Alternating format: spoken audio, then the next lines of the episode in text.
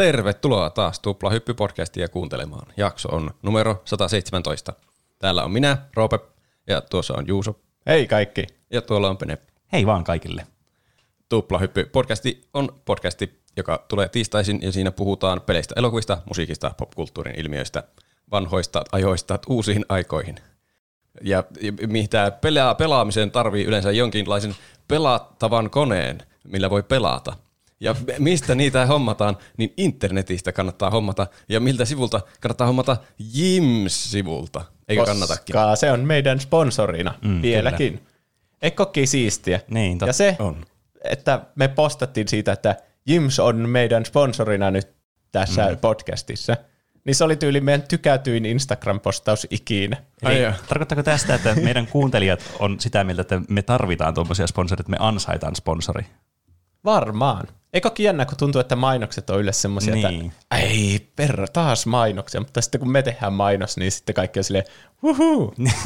Tuo kuulosti joltakin sketsiltä. Mutta niin. Se on hyvä, totta. jos kuuntelijat osaa olla iloisia siitä, että mm. tulee niinkö tuommoista, että on tuo tuommoinen niinkö eräänlainen virstan pylväs Mm, kyllä. Niin. yhteistyökumppani. Näin se on. Tälle on hyvä aloittaa uusi vuosi kanssa. Niin, on kyllä. Kiitos, kiitos paljon Jimsille. Mm, kyllä. Kiitos, kiitos. Ja käyttäkää sitä linkkiä, mikä on jakson kuvauksessa, josta pääsee sinne Jimsin verkkokauppaan, ja se on kampanjalinkki, niin sitten ne tietää, että ne, te tulitte meidän takiamme. Mm. Kyllä, kyllä. Jos ostelette Jimsiltä asioilta, niin ostakaa meidän linkillä. Sillä, Kyllä. sillä kannattaa ostella. Siellä oli niitä kaiken maailman näytönohjaimia ja mm. pelejä ja mm. kaikkea tietotekniikka-asioita. Kyllä. Siellä kyllä on. No, Tuplahyppy-podcastissa on yleensä aiheita, joista me puhutaan, ja kaksin kappalein. Kuten tänäkin päivänä. Toisena aiheena on Peneen aihe, joka on joku tosi salaperäinen aihe. Se Kyllä. on oikein paljastanut meille paljon siitä, mutta ö, todennäköisesti saamme tauon jälkeen sitten tietää, mikä se oli se aihe. Mm, kyllä. Ja te varmasti hienona niiden kuuntelijat voitte päätellä tuosta jakson kuvauksessa, että mikä se aihe on. Niin. Siinä nimessä vaan semmoisia symboleja, mutta ei mitään oikeita sanoja. Mm, siinä on syvä clickbaitti. Ois kyllä. Niin Täytyy olisi. joskus kokeilla. Mutta ennen sitä kuitenkin tulee Juuson aihe. Juuso haluaa puhua Super Mario Sunshineista. No niin. Mähän viime jaksossa jo puhuin siitä, että mä oon pelannut sitä mm. eteenpäin. Ja nyt mä pelasin sen loppuun asti. Nonni. Onnea. Ootteko te ikinä pelannut Super Mario Sunshinea? En. Itse asiassa olen. Ai. No niin, kerro. Kaverilla joskus lapsena Gamecubella. Sillä mm. oli se. Itse asiassa yhteinen kaveri, me kaikki tiedetään se. Mä olin sen luona pelaamassa sitten niin sitä. Ja se oli tosi kummallinen pelikokemus, koska mä en ollut pelannut Nintendo-konsoleilla, ainakaan niin kuin muistaakseni aikaisemmin silloin. Mm. Että mä muistelen silleen hämärästi, että olisi muistikuvia silleen, että meillä olisi ollut joskus joku SNESi lainassa jostakin, tai se Nintendo 64. Mutta ne on niin hämäriä muistikuvia, että mä en tiedä, onko mä kehittänyt ne vaan myöhemmin mun päässä. Mutta joka tapauksessa se oli jännittävää pelata silloin Gamecubella, kun se oli ensimmäinen Nintendo-konsoli, mikä mä muistan, että mä oon pelannut sitä. Niin. Tämä GameCube ja Super Mario Sunshine oli jossakin kaupassa, missä sai pelata niitä. Muistatteko, kun Ai. kaupassa oli vaan Ai vitsi, se oli pelikonsoli ja sitten sai pelata outoa. sitä. Se oli mahtavaa, kun piti mennä, tiettäkö, jos mentiin vaikka jonnekin Prismaan tai mm. K-supermarkettiin tai City Market, mikä lie. Ja sitten porukat oli siellä ostamassa kaikkea juttuja, siinä tuntui, että kestää ikuisuus. Niin sitten itse mm. pystyi aina menemään sinne leluhyllyille ja pelihyllyille kattelemaan niitä juttuja. Ja sitten parhaimmassa tapauksessa, jos siellä todellakin oli tommonen konsoli, mitä pystyi pelaamaan, mm. niin sitten pystyi pelaamaan sitä vaan siellä ootellessa. Kyllä aina piti pelata, jos oli semmoinen vapaa. Äh, Niin oli. Mä muistan tästä Sunshineista erityisesti, että mä en osannut pelata tätä yhtään. Vitsi se kaavapeli. Ja niin kuin viime jaksosta niin mä vieläkään täydellisesti sitä osaa pelata. Mutta mä pelasin sen läpi. Mm. Hmm. Niille, jotka on pelannut sen, niin mulla oli 70 shinea, kun mä lopetin. Maksimi on 120, eli en niin kuin sataprosenttisesti pelannut, mutta mielestäni näin niin kuin kaiken oleellisen tästä. Onko se 70 se sama raja, että sen pelin pystyy pääsemään läpi? Öö, 50 on minimi, Okei. Okay. Ah, okay. eli oma parempi kuin minimi. Mä en ole Aivan. mikään rimaana hipoja. Aivan. 64 se on vissiin 70. Niin, niin munkin muistaakseni. Mutta maksimi oli myös 120. Niin. Mutta tämä on siis niin jatko-osa sille Super Mario 64, Mm. josta me puhuttiin jaksossa 42. Silloin mä en ollut pelannut sitä vielä, mutta nyt mä oon pelannut senkin. Niin mä ajattelin, että on hauska vertailla näitä kahta ensimmäistä 3D-Mariota. No niin. Niin sitten laitoin siitä myös viikon kysymyksen, että kumpi on parempi, 64 vai Sunshine? Aiotko sä kertoa meille nyt, kumpi on parempi? Ei, Pidän, pidän teitä tietenkin jännityksessä. Niin, teidän vielä. täytyy kuunnella koko aihe, että tiedätte, se voi tulla missä vaiheessa vaan aihetta. Ette voi kelata loppuun, koska Niin. se voi tulla ihan milloin tahansa. niin, kyllä. Niin. Perustietoja. Tämä julkaistiin sille Gamecubelle, sille kuutionmalliselle Nintendolle, joka violetti. Mm. Lokakuussa 2002. Se oli jotenkin hassu konsoli. Mm. Se näyttää vähän semmoista lelumaiselta kyllä. Niin mm. näyttää. Varsinkin se ohjain. Niin. Niin. Mutta se ohjaa jotenkin todella, niinku, se on kivaa, mutta se on jotenkin kans tosi jotenkin kummallinen ja ikävä samaan aikaan. Sitä on tosi vaikea selittää. Se on periaatteessa hyvä ohjaaja, mutta se te- tekin varmaan kun ei itse tottunut eikä itse mitään nostalgian tunnetta sitä ohjainta kohtaan, niin sitten tuntuu semmoiselta, että no, tämä on nyt vähän tämmöinen turhamainen tämä kapistus. Mm. Mm. Mä tykkään siitä, että siitä voi pitää kiinni, eikä tarvitse vaihtaa sitä otetta, että nyt mä pidän tästä mm. keskimmäisestä sakarasta. Tämä ei 64 tarvitse yleensä. Mä kans tykkään, että niissä Nintendon konsoleissa, varsinkin tuossa tuon ajan konsoleissa, niin se toinen tatti on semmoinen, että siinä on niinku selkeästi semmoiset urat niille niinku kahdeksalle eri suunnalle, mihin sä voit mm. painaa. Siis lähinnä just sen takia, että jos pelaa vaikka jotakin Smashia, niin se on hyvä siihen käyttötarkoitukseen. Niin. Kyllä nykyään kaikki analogisavot on niitä, että ne on vaan niinku se, se on niinku semmoinen 100, eikö 360 astetta vaan suoraan. Että mm. siinä ei ole semmoisia uria niissä sitten niissä yksittäisissä suunnissa. Mun mielestä se on kiva, jos on semmoinen vapaa, vapaa tatti. Niin, ainakin tässä pelissä pystyy mennä mihin tahansa suuntaan niin kuin 360 astetta. Mä en muista mikä oli 64, että oliko siinä, liikkuuko se hahmo vähän niin kuin silleen tiettyihin suuntiin, että se ei liiku niin kuin ihan mihin tahansa. Eikö se liiku? Kyllä se mun mielestä liikkuu ihan mihin tahansa. Okei. Niin. Joo. No, joka tapauksessa. GameCube siis julkaistiin Euroopassa saman vuoden toukokuussa, eli tämä ei ollut niinku julkaisupeli sille. Muistaakseni julkaisupeli oli semmoinen, missä jo siellä Luikilla imuroitiin niitä kummituksia.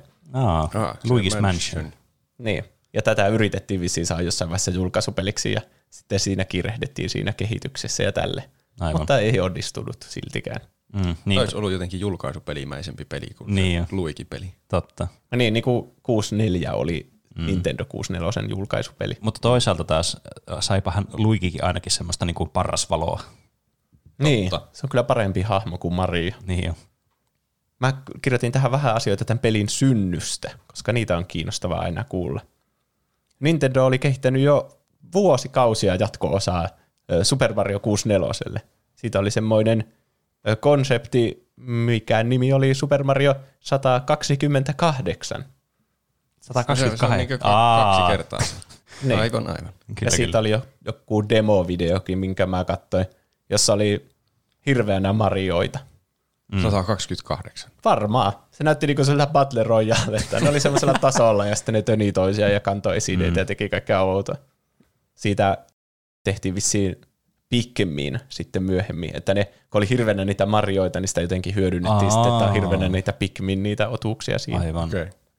Se oli se Pikmin, se millä millä mä pelasin silloin siinä Smash Brosissa, ja en osannut yhtään. Mä meinasin voittaa sillä, että mä en tappanut ketään, tai siis en hakannut ketään, kun mä en osannut. Mä vihelsin koko ajan sitä pilliä, eikä tapahtunut mitään. Se on semmoinen pasifistihahmo. Mm.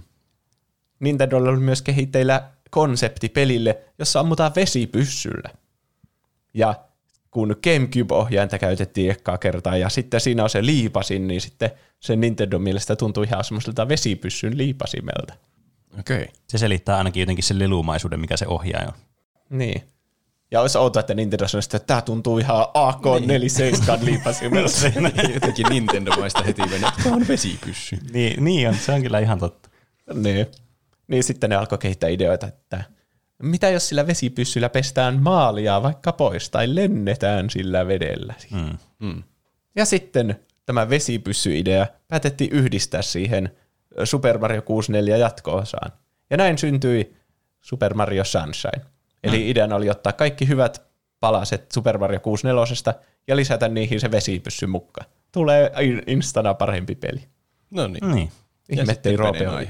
Roope ole ikinä pelannut tätä, koska tämä on objektiivisesti siis parempi kuin Super Mario 64. Miten ei voi olla? Mä en, mä en suostu tuohon. Tästä tulee hauska tämmöinen taistelu välillä, ja mä voin seurata vaan tästä. Vaikka en ole ikinä pelannut tätä, mutta mä en silti suostu tuohon. Vähän niin kuin kommenteissa siinä viikon kysymyksessä, niin en ole ikinä pelannut Sunshine, niin Super Mario 64 on automaattisesti parempi. Aivan, eli mm. Roope kuuluu siis tähän, tähän ryhmään, että sä automaattisesti vaan lynkkaat tämän toisen pelin sen takia, että sä et ole pelannut sitä ja sä oot pelannut sitä toista peliä. Kyllä. Mä tuomitsen kaiken, mitä mä en tunne hyvin. Virhe. No, tämä sijoittuu tämmöiselle saarelle kuin Isle Delfino. Se on semmoinen paratiisisaari, semmoinen, jonne mennään lomalle. Ja se on mm. delfiinin muotoinen, siitä se saa tuon nimensä. Okei. Okay. Siellä on paljon vettä ja hiekkarantoja, ja se muistuttaa arkkitehtuuriltaan Venetsiaa. Siellä menee semmoisia pieniä kanaaleja, ja sitten siellä on niitä veneitä siellä ja tälleen. Mm. Eli tämä setting on ainakin erilainen verrattuna 64, jossa mm, oltiin joo. linnassa, mutta sieltä voi teleportata ihan minne tahansa. Niin, kyllä. Tätä se, siinä ei ollut semmoista yhtenäistä niinku ympäristöä. Mm. Tässäkö, eikö tässäkin mennä johonkin semmoisiin seinien sisään? Joo, mutta ne on niinku siellä samalla saarella kuitenkin. Ah, Ja mm. tässä on siistiä, että kun menee jonnekin vaikka, hei mä menen nyt tonne huvipuistokenttään, niin sitten kun sä oot siellä huvipuistossa jonkun ison maailmanpyörän huipulla, niin hei mä, mä oon käynyt tuolla. Ja sä näet niinku niitä muita paikkoja sieltä. Aivan. okei. Okay. Tätä saarta asuttaa piantat ja nokit, semmoiset erilaiset otukset. Tämä ei ole Mushroom Kingdom, tämä on nyt uusi paikka, niin kaikki viholliset ja kaikki nuo hyvis NPCt on niin kaikki niinku ihan omia eliöitänsä. Aivan. Ihan Ai. uusia Mario tässä sarjassa. Ja sitten siellä on kaikkia lomapaikkoja, niin kuin se huvipuisto. Sitten siellä on hotelli, jossa on kasino mukana. Siellä on niiden asukkaiden asuttamia kyliä, satama, kaikenlaisia festivaaleja, muun muassa vesimelonifestivaali. Ja tulivuori, jonka nimi on Corona Mountain. Voi ei. Muistustamassa meitä siitä, että me ei nyt päästä tämmöiselle lomasaarelle vielä pitkään aikaan. Ha, ha, ha. Tuo alkaa kuulostaa, että sä oot jotenkin aiheuttanut koronan. Sun, sun nauru oli jotenkin todella epäilyttävä. Hmm. The salaliitto music. No niin. No niin, no niin. Jätetäänpä se sitten ensipuoliskolle. Tässä pelissä on myös tarina. Tämä on vissiin ainoa Mario-peli, jossa on kokonaan ääninäyttely. Tai ainakin ensimmäinen. Koska 64 ei, ne hahmot taitaa vaan olla silleen, jää, ja sitten tulee tekstinä se. Niin, aivan. Niin, joo. Mutta tässä kaikki hahmot puhuu niinku välinäytöksissä tälle. Paitsi Mario, koska se aina puhuu silti sille, wahoo, mm. what the, I'm Italian. Mutta kaikki muut hahmot puhuu sille niinku täydellistä Niin. englantia, mikä on aika hassua. Kyllä. On kyllä. Mutta siis Mario, Peach ja sitten olisiko ollut kuusi tämmöistä Toadia lähtee lomalle tänne Isle Delfinolle. Miten Mario on valittu semmoiseen peliin, missä opetetaan englantia? Se, mikä Mario Teaches jotakin, mm. typing, mitä? Jos Niin, se kyllä. on ainut tuollakin, joka ei osaa puhua. Ehkä se osaa kirjoittaa, mutta se ei osaa puhua. Paitsi se puhuu siinä pelissä.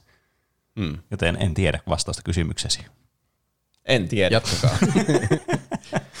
Siinä on niin, ne on menossa sinne saarelle, siinä näkyy semmoinen video, että, Aa, että täällä on kaikkia näitä hienoja paikkoja ja ruokia ja kaikkea. Mutta siellä saarella on liikkeellä vandaali, joka sotkee paikkoja maaleille ja myrkyille. Oi, se on kyllä paha. Varjo Mario. Ja musta on erityisen hauska, että se Varjo Mario näkyy siinä saaren mainosvideollakin siellä taustalla. Ai. että ne ei ole huomannut sitä, mutta Peach huomaa sen, että hei, mitä tuolla näkyy joku hahmo. Mm. Mutta se Mario ja Toad on ihan sille, ah, ruokaa, milloin saan ruokaa ja milloin pääsen tuonne rannalle. Tämä Vandaali, eli Varjo Mario, muistuttaa tosi paljon normaalia Mariota. Joten sitten, kun Mario saapuu sinne lentokentälle, ensimmäistä kertaa astuu tänne Isle Delfinolle, niin ne tekee ainoan siinä tilanteessa järkevän teon ja pidättää Marion välittömästi. Sun on pakko olla tämä vandaali, joka on ollut täällä saarella jo ainakin niin kauan kuin milloin tuo video on tehty. Aivan. Mm. Eli Mario lentää vankilaan ja sitten tuomioistuimen päätöksellä Mario tuomitaan yhdyskuntapalveluun. Eli se ei saa poistua siltä saarelta ennen kuin se on kokonaan putsannut sen saaren niistä maaleista ja myrkyistä, mitä se varjo Mario on sinne laittanut. Aivan. Ka- Niin kuin ne luulee, että se on laittanut ne. Niin, Joo. Se näyttää samalta, mutta se on semmoinen varjo, jolla on punaiset silmät. Mm. Ne on rasisteja koko saari. Ai miksi? Koska ne tuo- katsoo, että ne on sama tyyppi, kun ne näyttää samalta. Niin. Niin. Hmm. Onko se italialainen se Varjo Mario? En mä oikeassa sano. Se on vaan niinku Mario, mutta se on tehty semmoista varjosta. Tehty varjosta, niin kuin se olisi joku materiaali.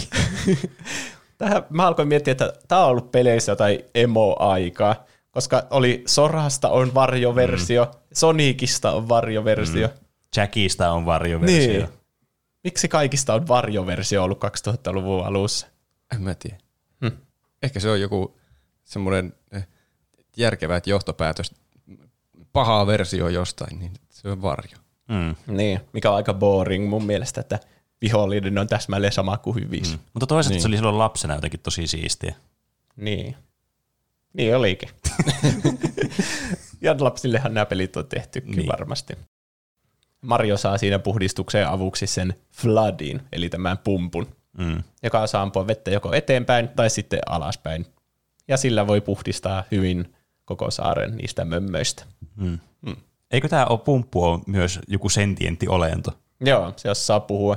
Se, se on varmasti joku tekoäly, kun siinä näkyy välillä niinku sen point of view, ja se näkee kaiken semmoisena niinku tietokoneena, että siinä on niitä numeroita, ja prrr, analysoidaan kuvaa, mitä näkyy. Aivan.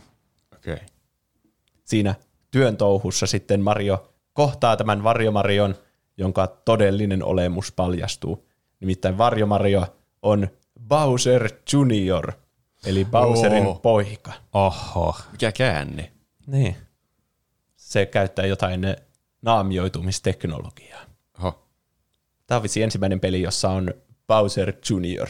Mm. Hahmo, josta minä en tiedä mitään. Muuta kuin, että se on Smash Brosissa kanssa. Mm, kyllä. Muuttuko se sitten tahallaan sillä naamioitumisteknologialla justiin Marion näköiseksi, että siitä tulee pää epäilty? Joo, se tuntee Marion ennestään. Se on kuullut siitä isältään selvästi. Aivan, niin se yrittää Ovella kostaa sen puolesta. Niin. Hmm. Se kidnappaa prinsessa Peachin. Sitten lopuksi selviää, että Mario on sen oikea isä. Siinä on se. Ei. En tiedä. Tässä jää vähän auki nämä sukulaissuhteet. Tämä Bowser Junior ainakin luulee, että Peach on sen äiti. Okei. Okay. Eli jollain tavalla se ajattelee, että Bowser ja Peach on saanut lapsen ja se on sitten tämmöinen kilpikonnan näköinen Bowser Junior. Mm. Ajattelin, että Bo- Bowser ja Peach, niillä olisi ollut ihan parisuhde jossain vaiheessa. No ainakin niin tämä luulee tämä Bowser Junior. Mm. Okei. Okay. Eikö se Peach ole aina ollut vähän niin väkipakolla sen Bowserin mukana? Mutta, se toisaalta, mutta se on toisaalta aina jotenkin joutunut sen mukaan. Niin. niin, ehkä se on sillä, oi ei taas Bowser. Niin. niin. Vie mut pois tuon hullun italialaisen luota. Niin kyllä. Tämä Peach ei vaikuta kovin yllättyneeltä, kun se kertoo se Bowser Junior, että sä oot muuten mun äiti. Se Ai. on vaan silleen, oh my. niin sen täytyy olla. Niin se sitten vissiin täytyy olla. Sitten Mario jahtaa sitä Bowser Junioria sinne koronavuoren huipulle, jossa se Bowser Junior onkin viettämässä lomaansa isänsä kanssa ja sen kidnappatun Peachin kanssa. Niillä on perheloma sie- siellä kolmesta. Onko se Peach niin kidnappattuna siellä lomalla? Niin kai, siellä se kelluu jollakin ankalla tai jotain. Okei. Okay. Ei se ihan hirveä onnettomalta näy. ja Mario tietenkin tapansa mukaan päihittää ne Bowserit ja rauha palautuu saarelle. Ja sitten siinä tulee oikea loma vihdoin hyviksille. Ja siinä on kiva kollasi niistä kaikista lomakuvista ja tälleen. Siinä on hauska kohta. Se Flood ei hirveänä vaikuta tähän niin pääjuone, mutta siinä lopussa on hauska kohta, kun sen lopputaistelun jälkeen sen mukaan kuolee. Ja sitten se on sille dramaattinen, että se on sille, "A, oliko minusta hyötyä? ja sitten kaikki on silleen, oh mamma mia, Flood is dead. Mutta sitten se herää henkiin kuitenkin ja onnellinen loppu. Se herää henkiin. Joo. Miksi se herää henkiin? No ne toadit jotenkin korjasi sen tai jotain. Mä tiedän. Mulla on aina jotenkin jäänyt semmoinen kuva, että se vaan kuolee, siinä on traaginen loppu. Niin. Ja sitten ne jatkaa lomailua silleen ok. Sitten se joutuisi ottaa pois niinku siltä pelaajalta se Flood. Niin no joo, totta. Sitten niin se joo, ei pääsisi niin, enää joo. mihinkään korkeisiin paikkoihin lentämään sille. totta. Tai sitten se lentäisi sen elottomalla ruumiilla, vaan samalla kuin ennenkin. Niin, ei se ainakaan puhu mitään. Ei, kyllä se puhuu jotain vinkkejä välillä sille Mariolle. Hmm. Eli sitä oli apua. Kyllä. Oli. Kiitos Vlad, kun uhrasit itsesi. Mutta minkälainen tämä peli on itsessään? Eli tässä kerätään niitä shineja, jotka on aurinkoja tällä kertaa sen sijaan, että kerättäisiin tähtiä, mikä on aivan mullistava. Hmm. Siinä uusimmassa Mariossa Odysseussa kerätään kuita. Mm. Mikäköhän on seuraava askel, mitä sinne Mario-peleissä pelataan? Peikki kerätään. Pizzaplaneettoja.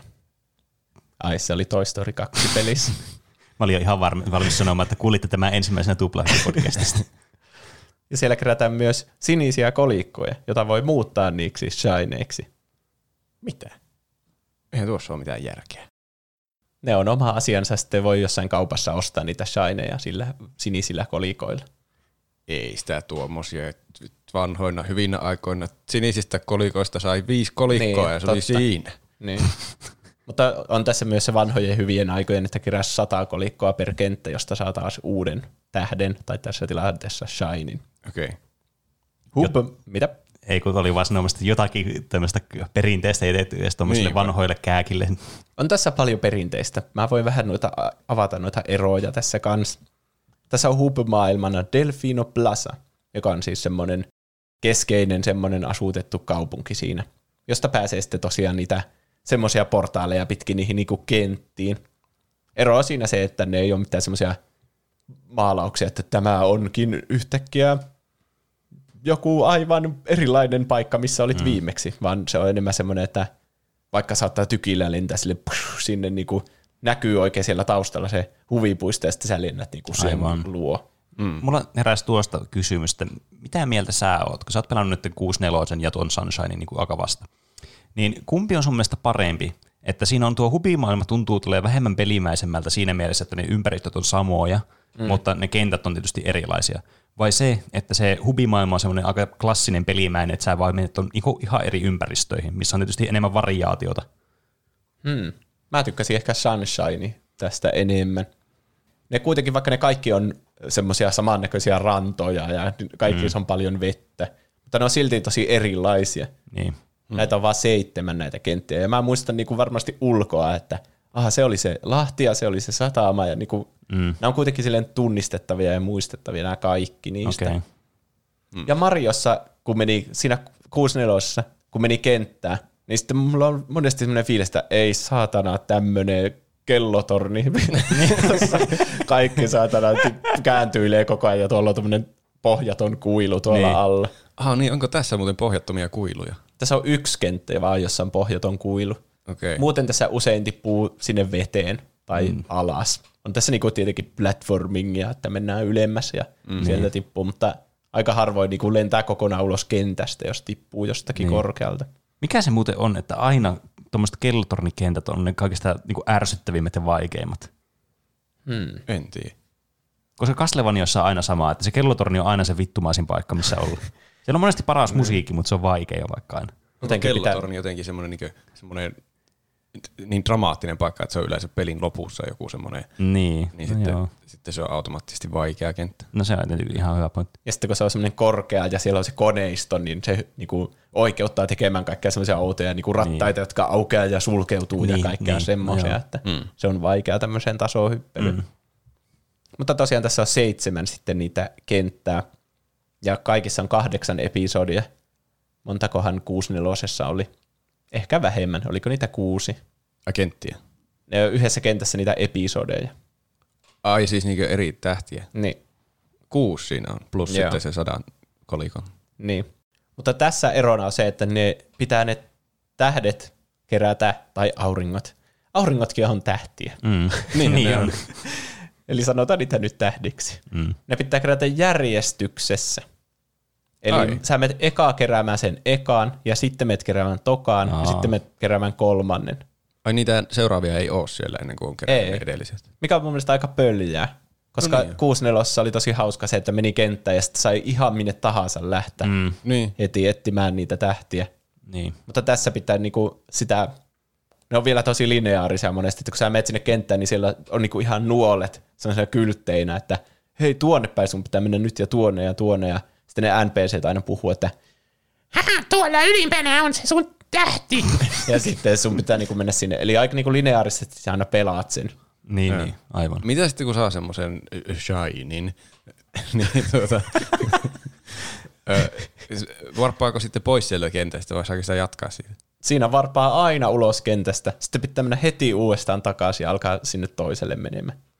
Okei. Okay. Eli aika helvetisti tulee toistoa, koska monesti se alkuosuus siitä kentästä on aika samanlainen. Niin. Niin. Sitten sä vaan menet uudestaan ja otat sen ja sitten taas ulos ja sitten seuraava ja niin edespäin. Tuo kuulostaa just tommoselta vanhan, vanhan liiton niin, äh, niin kuin pelien äh, mekaniikoilta, että sä joudut niin kuin käymään sitä samaa uudestaan ja uudestaan, että siihen peliin tulee enemmän sisältöä ja pituutta. Niin, mm. se on kyllä ihan totta.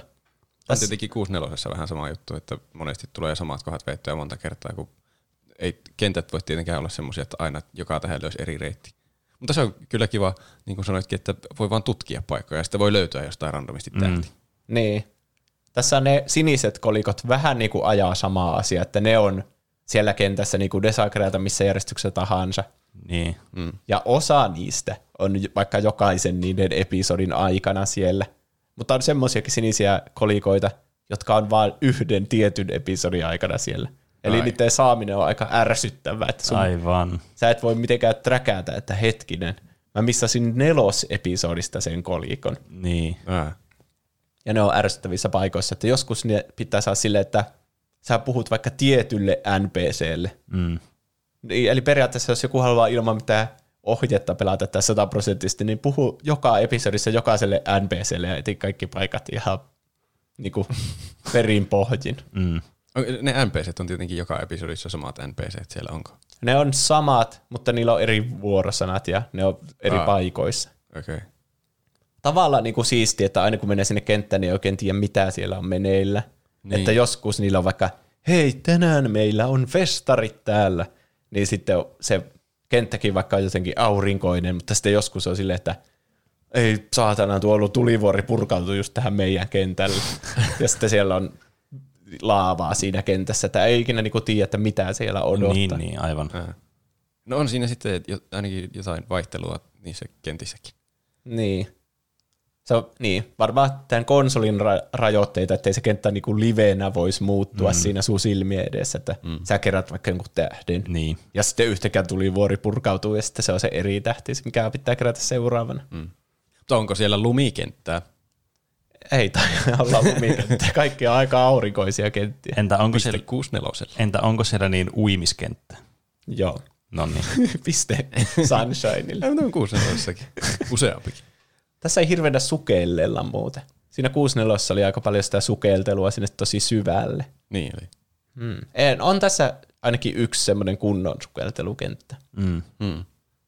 Eikö, eikö tämä Sunshine muuten ole se peli, missä on tämä pahamaineinen tämä kenttä, missä sä oot jonkun semmoisen niin vesiliukumäessä tai jossakin, missä sun pitää mennä sitä eteenpäin ja kerätä jotakin juttuja, jos sä missaat sen, niin sä et saa sitä ja sun pitää aloittaa alusta tai jotain. Hmm. En tiedä, mi- mikä tuo on, mutta tässä on aika monta ärsyttävää tuon tyylistä. Kyllä, On, on 64 ärsyttäviä liukumäkikin. hyvä. Piste 64. Ei tässä ole mitään, mikä niin koko peli pitäisi aloittaa alusta, mutta aika paljon semmoista, että pitää aloittaa se kenttä alusta Niin, niin, niin. ja semmoista. Niitä sinisiä kolikoita on 30 per kenttä. Niitä on ihan helvetisti. 240 yhteensä koko pelissä. No on kyllä. Ja kuinka monta tähteä niillä, tai niitä shineja sillä voi ostaa? 24. Kymmenellä saa aina yhden. Niin joo, tietysti. Ja joka kentässä on ne kahdeksan episodia. ja Sitten siellä on kaksi piilotettua niiden lisäksi. Semmoista shinia. Ja sitten yhden saa siitä, että kerää ne sata kolikkoa. Siis kuuluuko ne sinisillä kolikolla ostettavat shinit siihen maksimi 120? Joo. Että jos haluaa 100 prosenttia vetää, niin ne pitää kerätä ja ostaa. Niin. Ja mä luulin, että tässä on samalla lailla kuin 64, että seuraava kenttä aina aukeaa, kun sulla on tarpeeksi shineja, mm. mikä olisi niin kuin järkevää. Mm. Ja mä sen takia keräsin niitä sinisiäkin välillä, että hei mä käyn ostamassa nyt niitä shineja, niin mulla tulee tasaluku 40, nyt se varmasti aukeaa se seuraava kenttä. Niin. Mutta tässä toimii sillä tavalla, että on pakko suorittaa ne seitsemän ensimmäistä episodia, että se seuraava kenttä aukeaa. Aha. Eli tämä on tosi lineaarinen siinä mielessä tämä peli, että sun pitää aina suorittaa seitsemän niitä episodia per kenttä, että sä saat sen seuraavan auki. Ja sitten sä suoritat siitä seitsemän ja niin Ai. edespäin. Okei. Okay. Se tekee tästä vähän tylsän. Koska 64 oli hauska, että vaikka sä menit johonkin vittumaiseen kellotorniin, niin sä saatoit vaikka vaan kävästä siellä ja olla silleen, nope, en mä halua teiltä mitään. Niin. Ja jotka on jossakin helpoissa paikoissa Niin. eteenpäin. Siinä, siinä voi aika vapaasti valita kyllä, tai ainakin suhteellisen vapaasti, että mihin tauluihin hyppii. Mm. Niin. Tässä on pakko siis saada ne tietyt 50, että tämän pelin pääsee läpi. Mm. Ja sitten siellä on joukossa myös semmoisia bonusleveleitä, jotka aika randomisti tulee siellä kesken peliin, että vaikka, no tässä on kummituskartano myös tietenkin. Se hotelli Ah. on tässä kummiteltu, ja siellä on niitä boo-tyyppejä. Aa, joo. Niin, niin sitten siellä esimerkiksi saas bonuslevelin, kun hyppää semmoiseen tietynlaiseen patsaan, se oli joku patsas niin sen suuhun, ja sitten siellä bonuslevelissä aina tämä niin varjomarjo tulee ja vie sun sen floodin pois, Voi ja ei. sitten sun pitää tehdä semmoinen tasohyppelyhaaste ilman sitä, Aivan. Okei. Okay. niin kuin luottaen pelkästään niihin normaaleihin Marion manyyvereihin. Eikö tässä ole aika samanlaiset manyyverit Marjolla kuin 64? Joo, paitsi että kun R2 tai mikä ikinä se onkaan siinä, ei kun L2, vasen takanäppäin, Ei. niin sitä käytetään siihen, että sillä niin tähätään sillä tykillä. Ai, ja se näppäin on siinä sama kuin siinä 64 se, mistä mennään kyykkyyn. Niin sit Zeta. Niin. En mä muista niitä kirjaimia tai mitä liian onkaan. Mutta kuitenkin tässä ei voi mennä kyykkyyn. No mitä? Miten, miten tehdään pituushyppy? Ei Tai mitenkään. Takaperin voltti ja... Ei mitenkään. Ahaa. Ne on pois. Niitä ei ole.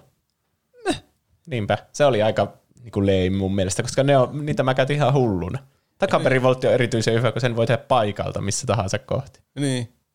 Ilman vauhtia. Eli Ja pituushypyllä voi mennä taaksepäin hirveätä vauhtia. Speedrunnata koko Niin. pelin läpi. Eli toisin sanottuna, tämä, jos mä nyt ymmärrän oikein tästä, niin tämä aika paljon tämä Marion liike tai sen liikkumismahdollisuudet on niinku ton Flodin varassa sitten. Mm. Niin voi siis sanoa. Sillähän niinku korvataan näitä puuttuvia Niin. hyppyjä. Että sillä justiinsa ilmalentoa voi pidentää, että jossakin vaiheessa käyttää sitä ja, psh, ja sitten lentää sillä eteenpäin. Mm. Ja sitten tässä on myös erilaisia semmoisia fladeja kans, niin kuin semmoinen rakettihyppy, että voi hypätä tosi korkealle, mutta sitä on vaikea hallita. Ja sitten semmoinen, mikä tulee selästä ja sillä pääsee täysillä eteenpäin. Joo, joo. Ja sitten myös sitä normaalia, voi, normaalia niin kuin eteenpäin menevää tykkiäkin voi käyttää sillä, että sammut sitä sun eteen, ja sitten sä hyppäät sinne semmoisella hyppyilmaan, ja sitten semmoinen kuperkeikka niin kuin eteenpäin, tai mikä se onkaan, semmoinen pääeellä hyppy. Niin. Mm. Niin sitten se liukuu sitä vettä pitkin sille nopeammin, ja sitten siitä veden päästä voi hypätä uudestaan ja ampua vettä, ja sitten hypätä uudestaan. Aa, Eli aivan. kyllä tässäkin niin omat juttunsa sitten, millä mm. saa niitä speedruneja tehtyä. Kyllä, kyllä. mutta mä keräsin tähän ärsyttävyydet top 10 listan. No niin. koska, Kuulostaa hyvältä. koska ne oli niinku, kun mä pelasin sitä, niin ainoat asiat, mitä mulla tuli mieleen aina, kun joku alkoi ärsyttämään, että tämä pitää kyllä kirjoittaa ylös. Tämä hyvin alkaa tämä meidän positiivinen vuosi. Niin. Kyllä yleensä on. Helpommin tulee ärsyttävät asiat Niin niin mieleen. Kun, jos on hyvä asia, niin se vähän menee siinä niin mukana. Niin. Että sitä vaan nauttii yleisesti siitä pelistä. Ja ei nyt valehdella, onhan nyt ärsyttävät asiat aina hauskempia silleen niin No kuin on. puida läpi. niin. Mut kyllä mä mielestäni kehuin tätä tähän asti mm. paljon myös. Kyllä, Mm. Siellä kymmenen. Nämä siis sijat on ihan vaan mieleentulojärjestyksessä. okei. Okay. Eli siellä kymmenen on kamera. Siinä 64 on tosi järjestävä kamera, kun siinä on niinku kulmat, mistä sitä voi katsoa. Mm. Ja aina kun sä käännät kameraa, niin siitä kuuluu psiu, psiu, psiu, psiu, psiu, Niin, mikä on tosi järjestävä. Tässä on ihan vapaa kamera, eli mistä tahansa suunnasta. Mm. Mutta jotenkin ne kentät on suunniteltu sille, että sä oot monesti tosi ahtaassa paikassa.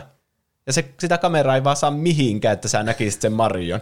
Sä vaan niin näet sen, sen vitsi seinän, mikä siinä on siinä niin Marion ja kameran Joo. välissä.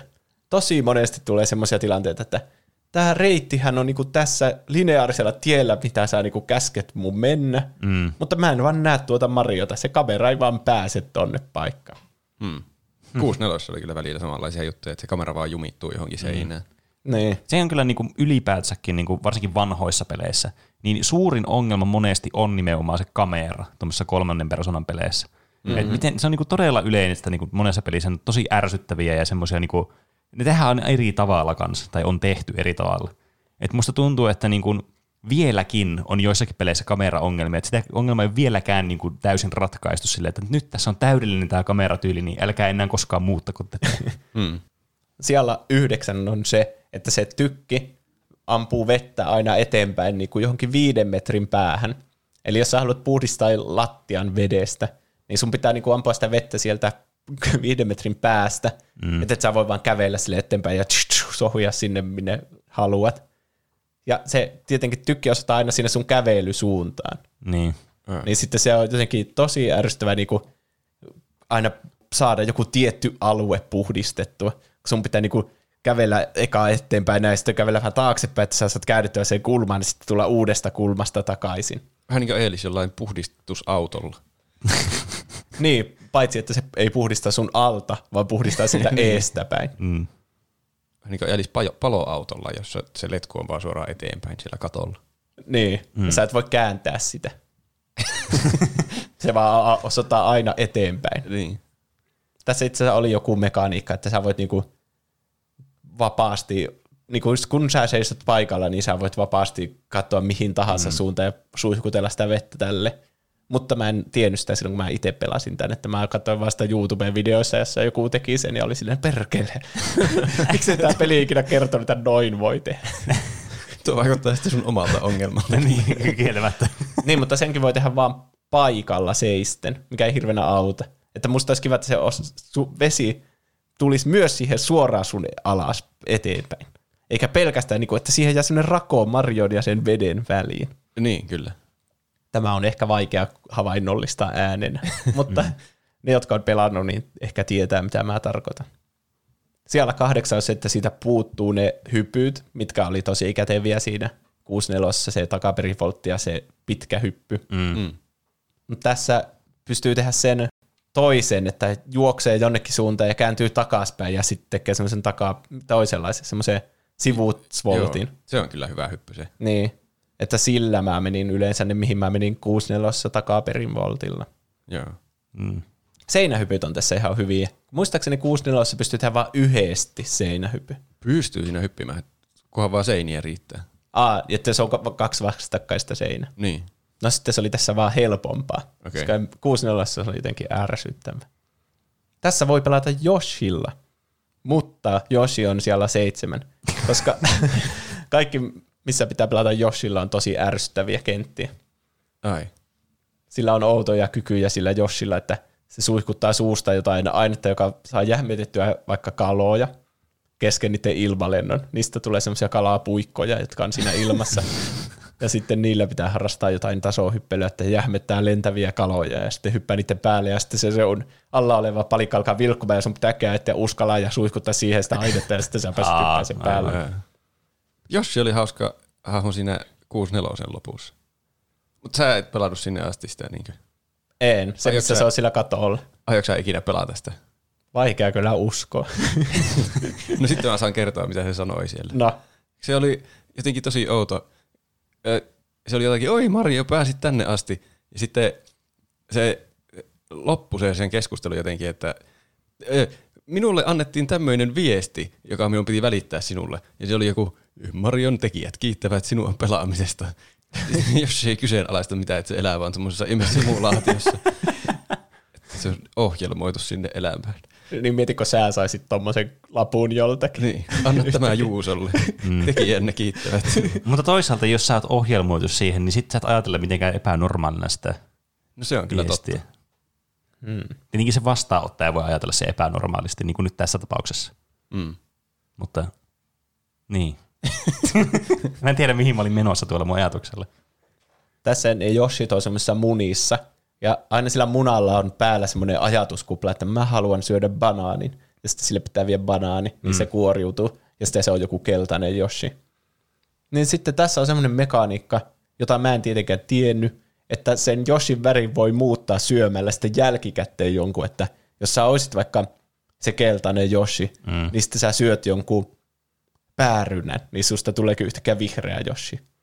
Eihän tossa ole mitään järkeä. Ja mu- tuo piti tietää yhdessä, yhdessä Shineissa, että sori, mutta sä tarvit oranssin Yoshin. Ja sitten mä etsin koko paikan, että eihän täällä ole semmoista oranssia Yoshia.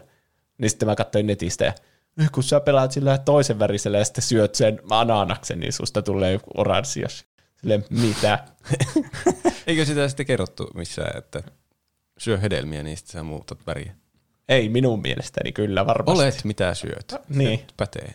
Mutta eihän tossa ole mitään järkeä. Mistä sen voisi tietää, että muuttaa väriä, kun syö jotain? Eikö ne jossit synnykään sen väriseksi, mitä ne on? Jaa, en, en kyllä tiedä. Ei ilmeisestikään. No niin kuin kasveja. Kasveja voi jotenkin kastella jollakin väriainevedellä, niin ne muuttuu sen väriseksi. Niin. Mä muistan jotain ton tyylistä. Oliko niillä mi- mitään muuta funktiota niillä syötävillä hedelmillä sitten? Ei, Okei. Okay. siinä se. Joskus niitä piti kantaa myös niille piantoille vaikka. Mä haluan banaanin, ja sitten sä joudut etsimään banaanin ja kantamaan sen jollekin. Ah. Ja yksi bossi voitetaan sille, että sitä heitetään jollakin tulisilla ö, paprikoilla, chileillä. Kiipeilykontrollit on tässä tosi ärsyttävät kans, koska sä kiipeilet sille seinää pitkin, niin sitten siinä on semmoisia reikiä, jota pitää lyödä, että sä pääset sinne toiselle puolelle. Mutta ne kontrollit tuntuu vaihtuvan tilanteesta riippuen. Että jos sä oot katos, no jos sä oot seinässä, mm. niin sitten sulla tulee semmoinen kohta, mitä pitää lyödä, että sä pääset sinne toiselle puolelle. Niin sä painat sitä niinku Nintendo Switchin versiota neljöstä, että sä lyöt sitä, sä vaihdat puolta, jatkat mm. matkaa. Mutta jos sä roikut katosta, niin sä et painakaan neljötä, että sä lyöt sinne ja menet sinne toiselle puolelle, vaan silloin sun pitää painaa hyppynäppäitä. Ja jos sä painatkin neljötä niin kuin järkevät ihmiset, niin se Mario päästää irti ja tippuu sinne pohjattomaan kuiluun. Okei, Kuulostaa kyllä ärsyttävältä. kieltämättä. Ja varsinkin kun joutuu vaihtelemaan tosi nopeasti niiden välillä, että ootko sä katossa vai sitten seinässä, niin se teki yhdestä Shinesta todella ärsyttävän. Just siinä, missä voi tippua pohjattomaan kuiluun. Ah. Siinä on hirveän pitkä semmoinen kiipeilykohta, ja mä yritin sitä varmaan 30 kertaa putki, että voi nyt perhana sentä. Sitten aina kun lähenee sitä shinia, niin keskittyminen herpaantuu. Ei, nyt se on siellä, ja sitten sä lyöt, kun sä oot katossa. niin, just mm. niin. Ai, et. On siinä myös semmoisia kohtia, missä pitää ajatella nopeasti, että joku laatta, jos sä kiipeilet, niin saattaa tippua minä hetkenä hyvänsä. Oho. Sijalla viisi. Siinä oli semmoinen kasinokenttä, josta mä mainitsin. Siinä on semmoinen, että siinä on semmoinen neljä kertaa neljä seinä, jossa on semmoisia laattoja, jotka on kysymysmerkkeinä kaikki. Sun pitää ampua niitä vedellä, että sä käännät ne sille oikeinpäin, niin kuin kaikki niistä. Mutta kun se vesitykki on semmoinen, että se suhii ihan niin kuin mihin tahansa sille bush, niin sitten se on, siinä meni ihan hullun kauan kääntää ne kaikki laatat, että ne on samaa suuntaan. Koska aina, jos sulla on vaikka yksi jäljellä, ja sä sille, no niin, nyt mä tähtään täydellisesti tuohon, painan liipasinta, niin sitten se vaan suihkattaa, brush, ja sitten ne neljä siitä ympäriltäkin kääntyy vielä väärinpäin. Siinä se oli ihan tuuri. Ihan niin kuin jotain uhkapeliä olisi pelannut. Kasinolla uhkapelejä, kaikkea sitä. Niin, ja se oli vielä just ennen jotain bossia, että varmaan kun tulee game over siinä bossissa, niin kuin mulla ei tullut, mutta jos olisi tullut, niin olisi varmaan joutunut aloittaa ihan alusta kaiken. Niin aivan. Oliko tässä nyt taas se sama ongelma, että sä olisit voinut pysähtyä ja tähdätä sillä tähtäysominaisuudella? No, varmaan olisi. mutta ei, kyllä mä oon kuullut, että se sohii silti siitäkin. Ai, okei. Okay. Mm. Niin, no eikä se veden niin kuin, funktio muutu mitenkään, että se silti pärskyttelee. Niin. Mm. Ja sitten justiinsa sille, että jos sä pidät sitä liian kauan pohjassa, niin siitä tulee semmoinen, no tiedätkö, jos sä ammut vesiletkulla, niin sä et voi ampua semmoista yhtä sniputtavaa juttua, vaan jos sä ammut vähän, niin sitten se myös laskeutuu pikkusen, että sitä alle menee myös helposti vettä. Niin. Ei sovi minusta tuommoista tarkkuutta vaativaan tehtävään. Sitten siellä on neljä aset, siinä on helvetisti toistoa. Jos sä kuolet, niin sä aloitat sieltä kentän alusta asti. Ja sitten se oli erityisen ärsyttävää niissä bonuskentissä, että sun pitää eka mennä pitkästi sitä normikenttää pitkin, siellä tehdä jotain tasohyppelyhaasteita, sä pääset sinne jonkun patsaan suuhun, sitten sä ootkin jossain bonuskentässä, ja sitten sitä yrität kauan. Jos sulla tulee game over, niin sä aloitat ihan alusta, että sun pitää mennä se, sekä se normikenttä, ja sitten päästä sinne bonuskenttään, ja sitten vetää se vielä läpi. Ah, tuo oli muuten 64 sama. Se oli kyllä ärsyttävää. Siinä, siinä iso pieni maassa on semmoinen niinkö, vähän niin kuin salapaikka, missä on sitten yksi semmoinen bossi. Mm. Sitten sille mä kuolin monta kertaa. Sinne pitää vielä hyppiä jotenkin. Eikö, oliko se, no semmoinen paikka, missä se bossi on, siellä oli toinenkin tähti ehkä. Ja siellä on semmoinen ikuinen pudotus.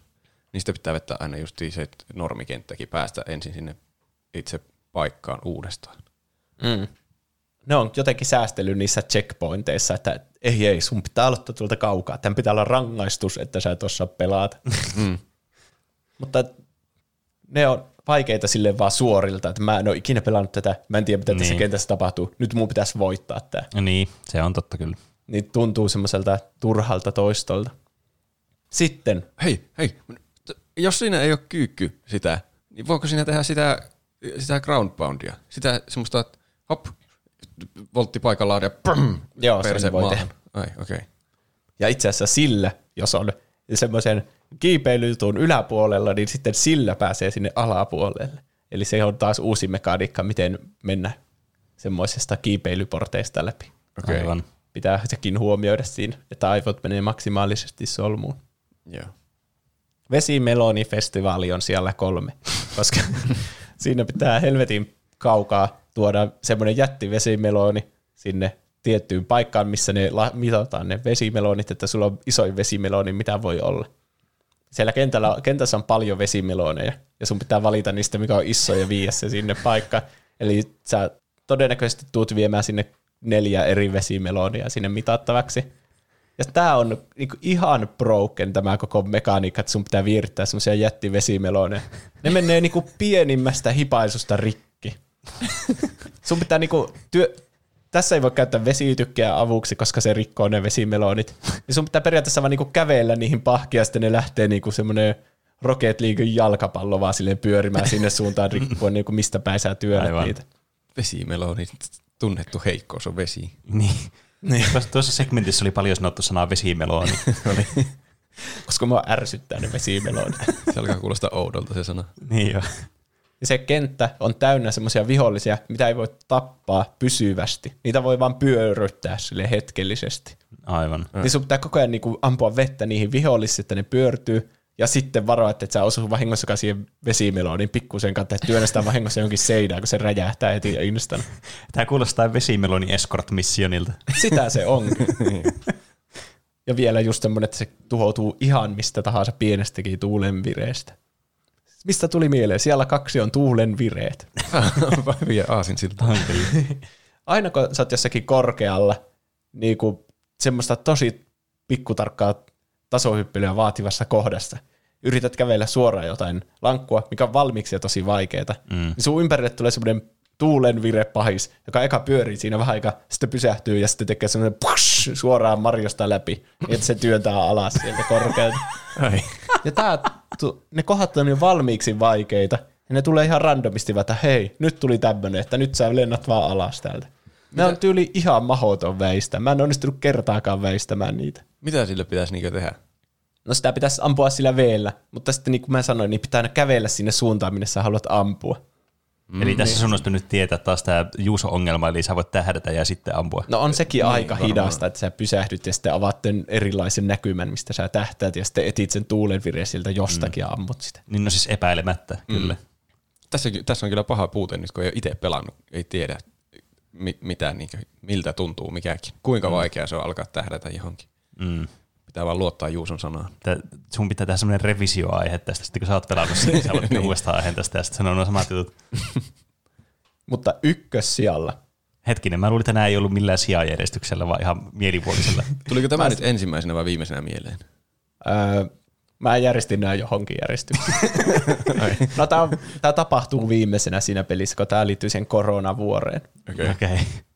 Ne, jotka on pelannut tämän, niin muistaa tämän varmasti ikuisesti, kun tässä on tosi pitkä kohta, joka pitää aina pelata alusta asti tietenkin, kun sä mm. kuolet. Eka siinä on semmoista perustasohyppelyä, siinä on piikkejä, jotka nousee sille yhtäkkiä, push, ja sun pitää ajoittaa sun hypyt sille, että sä oot siinä laatalla silloin, kun siinä ei ole piikkejä. Mm. Sitten joistakin putkista sieltä tulee tulta, ja sun pitää syö, ampua niihin vettä, että niissä ei ole tulta, ja semmoista perus. Joo. Okay. Mutta sitten, kun sä jatkat tää eteenpäin, niin siinä tulee semmoinen kohta, missä sulla on semmoinen vene, ja sitten sun pitää mennä sen veneen päälle, ja oot silleen, mitä ei helvettiä, miten tällä pitäisi niinku liikkua. Ahaa, mä ammun tätä vettä niinku taaksepäin, niin tää vene liikkuu eteenpäin. Mm. Okei, okay. simppeli homma. Mutta se on pitkä semmoinen pätkä, millä pitää mennä sillä veneellä, ja kääntyminen on aivan nurinkurista. Että kun sä luulisit, että sä ammut taaksepäin vettä ja se vene liikkuu eteenpäin, niin okei, tämä vesitykki toimii sillä tavalla, niin kuin luulis, Niin. että jos sä oot tämmöisen veden kyyvissä. Mutta jos sä haluat kääntyä oikealle, niin sun ei pidäkään ampua vasemmalle päin vettä, vaan just sinne oikealle. Häh? Ei voi olla. Joo, joo.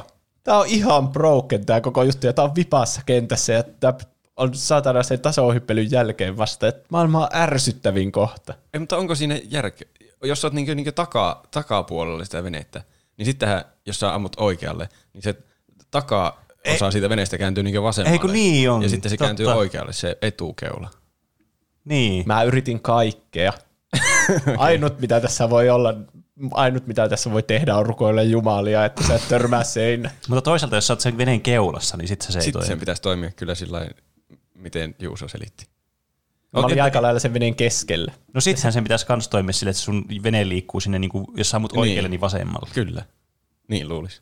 Tulee mieleen se Human Fall Flatin vene tuosta kuvailusta. Niin. Sitä ei osannut operoida ollenkaan. Mm. Niin. Ne on selvästi ottanut vaikutteita tästä pelistä. Mm. Koska se, kyllä mä tiedän, miten fysiikan lait toimii. ja se ei toiminut tässä. Joo. Ja se on vielä laitettu just niinku vipaan leveli. Niin. Mutta mä veikkaan, että ne on tehnyt sen tarkoituksella, että tuossa on tämmöinen paska venekohta tuossa lopussa. Koska siinä tasohyppelykohdassa sinne veneen luo, missä sä et yleensä kuole, niin sulla on mahdollista saada kaksi ö, niitä one-upia, niitä enkkaa. Mm. Ja sitten kun sä kuolet siinä venekohdassa ja meet alkuun, niin sulla on vähän niin kuin plus yksi semmoinen tallessa. Niin. Joo, niin. Niin sitten kun sen tekee 30 kertaa sen saatana venekohan uudestaan ja uudestaan, niin sitten sulla on 30 tallessa niitä enkkoja. Aivan. Sitten kun sä menet sinne vipaan bossiin. Mm. Tai sitten on vahingossa laittanut ylimääräisen semmoisen elämän siihen, siihen matkan varrelle ja on ollut, että äh, mitä me nyt tehdään, tää, tää on liian paljon eläimiä tästä, saat, jos tämä vettää monta kertaa. Äh, meidän pitää tehdä paska venekohta tuohon väliin ennen kuin pääsee bossiin. Kyllä, varmasti tämä on tehty juuri tässä järjestyksessä. Niin. Emme voi enää poistaa tätä ylimääräistä enkkaa täältä, mm. mutta voimme tehdä kahdessa tunnissa koodaamalla tämän tämmöisen veneen tähän. Se on ihan ärsyttävää, kun se ei niinku, sitä mekaniikkaa ei opeteta mitenkään aikaisemmin siinä pelissä. Mm. Ja jos sillä törmää seinään, niin se luonnollisesti uppoaa suoraan se vene. Vähän niin kuin vesimeloni räjähtää, kun se osuu seinään. Eli aika paljon ärsyttäviä asioita. Mutta loppujen lopuksi mun mielestä se oli ihan hyvä peli. Mm. Okei. Okay. Ihan Kyllä. Kyllä. hauska. Kyllähän niin kuin monessa hyvässä pelissä on ärsyttäviä asioita. Mm. Niin. Ja Switch tekee kaikista peleistä hyviä. Että vaikka sä joudutkin jankkaa samaa kohtaa uudestaan, niin ainakin sä voit pelata sitä sohvalla samalla kun muut katsoo vaikka telkkaria, niin se tekee sitä jotenkin semmoista, että sulla ei ole semmoinen mun on pakko nauttia joka sekunnista, niin kuin sä pelasit jotain uutta hyvää peliä. Niin, no joo, No totta. joo. Se on enemmän semmoista kasuaalia. Voi vaikka kuunnella podcastia samalla ja raivota siihen. Vähän niin kuin sä nyt tässä podcastissa. Joku voi kuunnella sun raivoamista ja raivota itse sille. niin. Mm. Ja saa siitä jonkinlaista nautintoa, että joku toinen on joutunut kärsimään samaa. Mm. Kyllä. Siitä kyllä saa nautintoa. Niin jo. Jos vihaa jotakin ja sitten etsii jotakin kaikkea vihaa kommentteja netistä, että pakko jonkun muukin olla tätä mieltä ja sieltä löytyy. Hetkinen. Aa, sä validoi minut. Tä- Nyt, nyt tämä kuulostaa, että me ollaan vaarallisilla vesillä. Mulla siis FIFA-traumat tuli iski taas päälle. Nonne. Mutta sitten tämä viikon kysymys. Nyt mä kerron sen tuloksen. Nonni. Eli vastauksia tuli yhteensä 159. se on Eli kyllä ollaan, tosi monta. Aika monta vastausta. saadaan tuommoinen prosentin tarkkuudella olevaa tulos tästä. Mm. Ehkä jopa enemmänkin. Mutta Niin. kerron sen prosentin tarkkuudella. Mitä veikkaatte? No 6-4. Mä veikkaan, että 6-4 on, ja mä ve- veikkaan, että se on saanut kaksi kolmasosaa äänistä. Mitä Mä, Roope? mä veikkaan, että se on saanut 80 prosenttia. Teidän vastauksista voisi laskea keskiarvon ja saada suunnilleen oikean vastauksen. Eli 64 sai 73 prosenttia äänistä ja Sunshine 27. Okei. Mm. Ja mun mielestä Sunshine pärjäsi paremmin, mitä mä luulin. Koska se on totta, että aika harvalla oli varmaan tämä Sunshine. Ja tämä on jäänyt semmoiseksi tosi oudoksi, obskuuriksi Mario-peliksi, mitä ei kukaan jälkeenpäin pelaa, kukaan terveenjärkinen. niin, Se oli oikeasti tasan puolessa välissä meidän arvauksia. sä laskit sen. Joo. Hyvä, no niin. Jännittävää. Teidän pitää alkaa joksikin ö, urheilutulos veikkaajiksi ja sitten veikata omaa mielipide ja sitten laskea keskiarvot Totta. niistä ja mielipiteistä. Sellainen ennustajaduo. Mm. Niin. Tässä on hiukan näitä perustelukommentteja. Ö, Sunshinein idea ja pelimekaniikat ovat aivan unikit ja kiinnostavat. Toisaalta tässä vastauksessa vaikuttaa hyvin vahvasti päähän liimautuneet nostalgialasit. Sunshine on ensimmäinen videopeli iki, in- ikinä, jota olen pelannut, ja siihen liittyy sen vuoksi paljon muistoja. Mm. Niin, mm. vaikuttaa paljon varmasti. Ehkä tuommoisella 20 vuoden kokemuksella osaa ohjata sitä venettäkin täydellisesti tai jotain. Hmm. Pelin vaikeus, siisti level design ja hauska idea Mariosta vesitykkien kanssa rannalla tekee Sunshineista hienon teoksen. Mm. Se mun pitää kysyä vielä. Loppuuko siitä helposti vesi siitä tykistä? Mm, ehkä jossakin, no siinä voi niinku semmoisia purskautuksia tehdä, mikä kestää ehkä jonkun jotain sekunteja. Ehkä viisi sekuntia kestää aina yksi semmoinen, sä pohjassa voit pitää sitä painiketta, ampua sitä vettä. Okei. Okay. Ja sitä voi tehdä ehkä aika monesti. 15 kertaa. Ei se vissiin kovin helposti lopu sitä kesken. No ei, Mutta se kuitenkin voi loppua kesken. voi. Ja sitten sun sitä- tasohyppelyosuus on pilalla, kun sun pitää kerätä vettä jostakin. Niin mitä jos se meni Niin. johonkin tosi ylös ja sitten jää siihen matkan varrelle ilman vettä? Pitääkö mennä takaisin alas hakemaan vettä? Joo, se on kyllä ihan mahdollista hmm. käydä tuossa. Pitää ottaa tuo huomioon mun päätöksessä. Mm. Mutta niin, ne on halunnut varmasti, se on aika OP-mekaniikka monien mielestä, että siinä voi niinku, kun normaali Mario-pelissä sä hyppäät ja oot sille, oh, voi ei, voi ei, laskeudunko mä oikeaan kohtaan. Mm. Mm. Niin 64 vaikka kävi tosi monesti semmoista. Mutta tässä semmoiset normihypyt on aika helppoja. Niin kuin, tiedätkö, 64 se, missä pitää niiden sienien päältä kerätä ne punaiset kolikot. Joo, se on kamalaa. Se on ihan kamalaa ja siinä tuli just semmoinen, että tämä peli on ihan broken, että ei tämä vaan toimi tämä hyppely tässä. Onneksi se on siinä kentän alussa. Niin.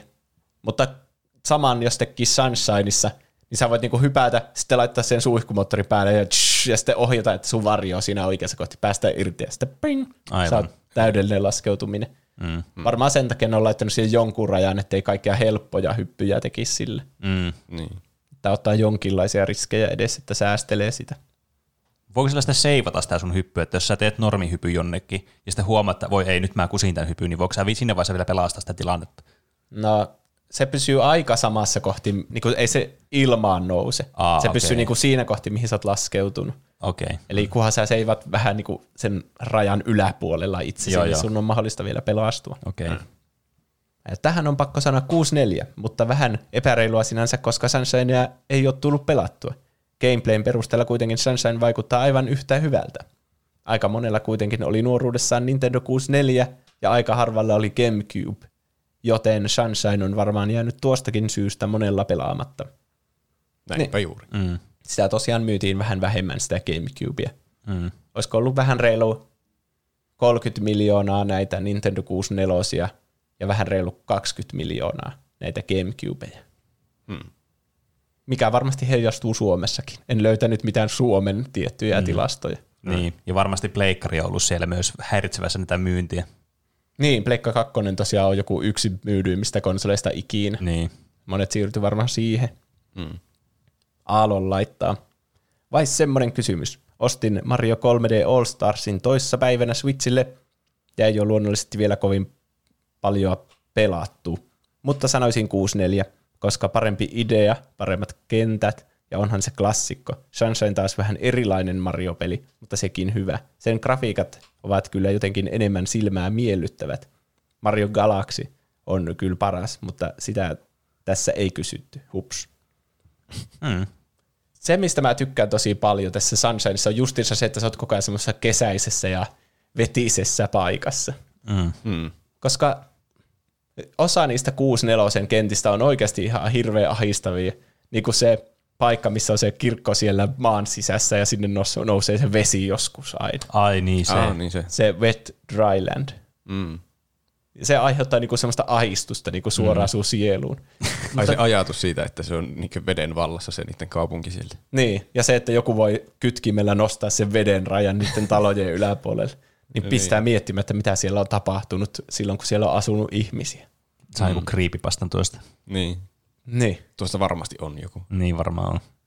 Mutta tässä pelissä sä oot koko ajan aurinkorannalla ja vaikka sä teetkin yhdyskuntapalvelua, niin sä silti oot mm. niinku lomalla siellä ja niin. kohtaat koko ajan kaikkia tyyppejä, jotka on silleen puhuu mukavia, että tänään on vesimelodifestivaalit ja sä oot autoa tietämätön, että mitä se tarkoittaa käytännössä. Kuulostaa hauskalta. niin, kuulostaa hauskalta. Nähdään ensi episodissa. Niin. Mutta kieltämättä, kun tuolla ulkonakin kävelee, niin kyllä tuo Super Mario Sunshine ympäristö vaikuttaa todella houkuttelevalta. No joo. Kasudonian dangojäpä laittaa Sunshine, kuulun siihen jengiin, joka kunnolla tutustui tuohon 3D Mario-pelien maailman tuon pelin kautta. Se on myös oikeasti haastava Mario-peli, ja Flood on hävettävän aliarvostettu ja alikäytetty hahmo kautta laitos koko universumissa. Haluaisin kyllä seikkailla Flood-selässäni joskus tulevaisuudessakin. Siinä on kyllä unohdettu Mario-hahmo. niin. Super Mario Sunshine 2 odotellessa. En usko, että tulee ikinä tapahtumaan. Todennäköisesti ei, mutta eihän sitä koskaan tiedä. Marjolla on aina joku, joku elävä niin kuin semmoinen hahmo mm. mukaan, tai ainakin mm. tosi usein. Niin. Niin kuin hattu alkaa puhumaan, vesipumppu alkaa puhumaan. En mä tiennyt ennen tätä jaksoa. Aina oppii uutta toi Morjuno, että se on elävä se vesitykki. Niin. Tai tekoäly voi jo myös olla, robotti. Mm. Mitä on elämä? Futajäpä laittaa vihan yli kaiken 64 kontrolleja ja kääntyvyyttä, joten Sunshine. on se vähän modernimpi kyllä, mm. pakko myöntää. Niin. Kyllähän kehitys kehittyy kuitenkin. Varsinkin tuommoisessa niin kuin, tuommoisella aika-akselilla, puhutaan 90-luvusta ja 2000-luvun alkupuolesta, niin tosi paljon oli vielä semmoista kehitystä pelkästään niin kuin kontrolleissa. Niin jos olette muut, muitakin tämmöisiä niin kuin 3D-pelejä pelannut, vaikka kolmannen persoonan pelejä, niin se huomaa, miten se liikkuvuus on niin erilaista verrattuna nykypeleihin, jossa on, niin kuin mennään kolmannessa persoonassa. Mm. Et nykypelit on niin sulavia, nyky, sitä ei edes ajattele sitä liikkumista siinä. Mutta vanhoissa peleissä heti huomaa se, että tämä on tosi jotenkin kankea ja kömpelö, mm. tämä hahmo. Niin. Että, niin, mitäs, miten tämän aiheen lopettaisi? 6.4 kehitettiin hullun kauan ja siitä tuli just se mestariteos, joka toi 3D-pelaamisen niin. massalle mm. silleen tosi hyvin. Liikkuvuus on niin hyvä kuin se siihen aikaan varmasti pystyi olla. Mm. Ja sitten tämä Sunshine vaan jatko siitä kehitystä. Mm. Teki jonkinlaisia valintoja, jotka ei kaikki onnistunut aivan putkeen. En tiedä, miksi ne on tehnyt ne kentät sille, että sun pitää käydä ne yksi kerralla ne tähdet. Se on ehkä niinku pahin asia tässä, koska mä alkoin miettiä, että jos ne pystyisi kerätä missä tahansa järjestyksessä, niin se olisi tosi hauska sille, että sä vaan hengailisit siellä kentässä ja keräisit niitä ja mm. se jotenkin vielä piristäisi sitä kivaa kesäistä fiilistä siinä, niin, että mm. sulla ei ole mitään niinku objektiivia. Sä mm. vaan oot leikkimässä siellä ja kerät niitä aurinkoja siellä. Ihan ymmärrettävä pointti kyllä. Niin. Mutta toisaalta jos sä sanoit, että niin, siinä ne vaihtuu ne ympäristöt myös sitä riippuu, että mikä se chapteri sulla on menossa siinä niin varmasti tämä on ollut sitten syy, että ei sinne voi tulla laavaa sinne yhtäkkiä, jos sä haluat, että siinä on se ensimmäinen chapteri tähti tai siis niin. shiny, mitä sä yrität saa. Niin, se on ihan totta. Mm. Eli vähän konsolin rajoituksetkin voi tulla mm. vastaan näissä liian isoissa ideoissa. Niin. Ja tosiaan tässä oli se joku asia, että ne halusi kiirehtiä tämän ulos nopeasti, että tästä leikattiin mm. myös paljon sisältöä. Ää. Mutta ihan, ihan hyvä. Mä sanoisin noista kumpi on parempi, että varmaan 6-4, koska ja. sitä pelatessa mulla tuli semmoinen olo, kun olin turhautunut, että tämä on se kohta, missä varmasti sadat ihmiset on ollut yhtä turhautuneita kuin minä. No Siinä tulee paljon yhteisöllisempi olo. Että vaikka tämä on paskakohta, niin ainakin tämä on niinku semmoinen ikoninen paskakohta. niin. Mutta sitä Sunshineissa mulla tuli just se, semmoinen yksinäisyys siinä. Niin. Siinä vain kymmenet ihmiset oli kokemassa samaa. Ketä, ketään ei varmaan yllätä, että minä myös valitsen kuusi nelosen mm. varmaan nostalgia huuruissa, niin mm. plus sitten tuo Juuson listan siivittämän. Niin. Mm. Mutta mä haluan tietää, mitä Pene valitsee. Onko Pene pelannut niin kunnolla kumpaakaan En ole itse asiassa. Joten mm. tämä nyt on tämmöinen, tämä menee vaan ihan semmoisella fiilispohjalta, että tietenkin 6.4 nyt on ikonisempi ja semmoinen niin rakastetumpi, ja just sanoit, että semmoinen niin kuin, ää, vallankumouksellisempi peli kuin tämä Sunshine. Mutta mä tykkään tästä Sunshineista ehkä enemmän siinä mielessä, että tässä missä niin kuin Mario 64 oli vaan semmoinen niin kuin, vähän niin kuin default 3D-tasohyppelypeli, mm. Niin tässä yritettiin selvästi tehdä jotakin tiettyä ideaa siihen. Että se, niin kuin siinä oli joku tietty visio, joka tässä nyt oli se vesijuttu, mikä tähän lisättiin, ja sitten se paikka, missä ollaan. Niin nämä niin kuin vei sitä peliä eteenpäin, eikä vaan pelkästään se geneerisyys sille tasohyppelylle, että tämä 3D-juttu on uusi. Niin. Niin mä valitsen sillä perusteella ton Sunshine, että se yrittää tehdä mielenkiintoisempaa asiaa sille lähtökohtaisesti. Mm. Okei. Okay. Ja viimeisenä sanoina vielä, en, en kadu yhtään, että pelasin sitä. Suosittelen kyllä, jos on mahdollisuus, niin pelata just sen 50 heillä vaikka. Mm. Että näkee siinä just ne pääpointit. Mutta ei ole pakko pelata sitten niitä kaikista turhauttavampia asioita kuitenkaan. Piilotettuja kameroita tai seurantalaitteita liskoihmisiä yrityksen johdossa. Ei, ei täällä. Nyt voit helposti erottaa salaliittovapaat tuotteet uudesta salaliitottomuusleimastamme. Helposti tunnistettava kolmio-leima kertoo, että tähän tuotteeseen ei liity minkäänlaista salaliittoa. Voit huoletta laittaa rahasi kolmioleimalla sekä luotettavuuden valvovalla silmällä varustettuun tuotteeseen ilman huolta siitä, mitä suoneesi pistetään, tai menevätkö rahasi meidän ylivaltiallemme Zilse Korkille. Ah, tai siis jos sellainen olisi olemassa, he he he. Joten suosi tuotteita, jotka ovat merkitty salaliitottomuuslettomuutot ja aivosi ovat Ovat turvassa. ollaan yhteyksissä. Siis terveisin Marjatta 57V Sinkku. Ja näin päästään takaisin tänne studiolle. Kyllä, Hyvin sanottu. Näin on. Seuraavana on Penen mysteeriaihe. Mm, kyllä, eli tämä on mysteeriaihe Juusolle ja Roopelle. Te kuuntelet, olette, kuten sanottua, jo varmasti lukenut tuosta jakson kuvauksesta. Mutta mä halusin tehdä tämmöisen kisailuaiheen, tämmöisen kisa-aiheen, koska nämä on tämmöisiä tosi hauskoja, mitä pystyy tälleen kolmeen Pekkaan tekemään, mikä mm-hmm. niin kuin on aina hauskaa seurattavaa niin mun mielestä, kuin sitten varmasti myös kuuntelijoista, ja sitten teidän reaktiot on monesti aina hauskoja. Kisaajista se on aika kuumottava. niin kyllä, kyllä. tiedä, mihin se se liittyy. jännittää todella paljon. Paitsi nyt me vähän tiedetään, mihin se liittyy, koska Pene laittoi viestin Whatsappiin jostain salaliitoista ja sitten se äkkiä poistui sieltä yhtäkkiä. Niin. Kun nyt mä keksin hyvän aiheen. Koska mä tajusin, siis mun oli alun perin tarkoitus tehdä jakso liittyen salaliittoteorioihin. Mutta sitten mä tajusin samalla, että mä keksin aivan huipun aiheen. Ja mä haluan esitellä teille ohjelmaformaatin. No niin. Ja mä haluan myös pistää tähän tietysti X-Files-musiikin soimaan, koska puhutaan salaliittoteoriasta, niin tervetuloa seuraamaan tuplahypyn Kuuta ei oikeasti ole olemassa molla. Ah, aivan, aivan. Eli tuttu suomalainen TV-formaatti Kuutamolla, mutta salaliittoteorioilla ja tuplahypyn jäsenillä höystettynä.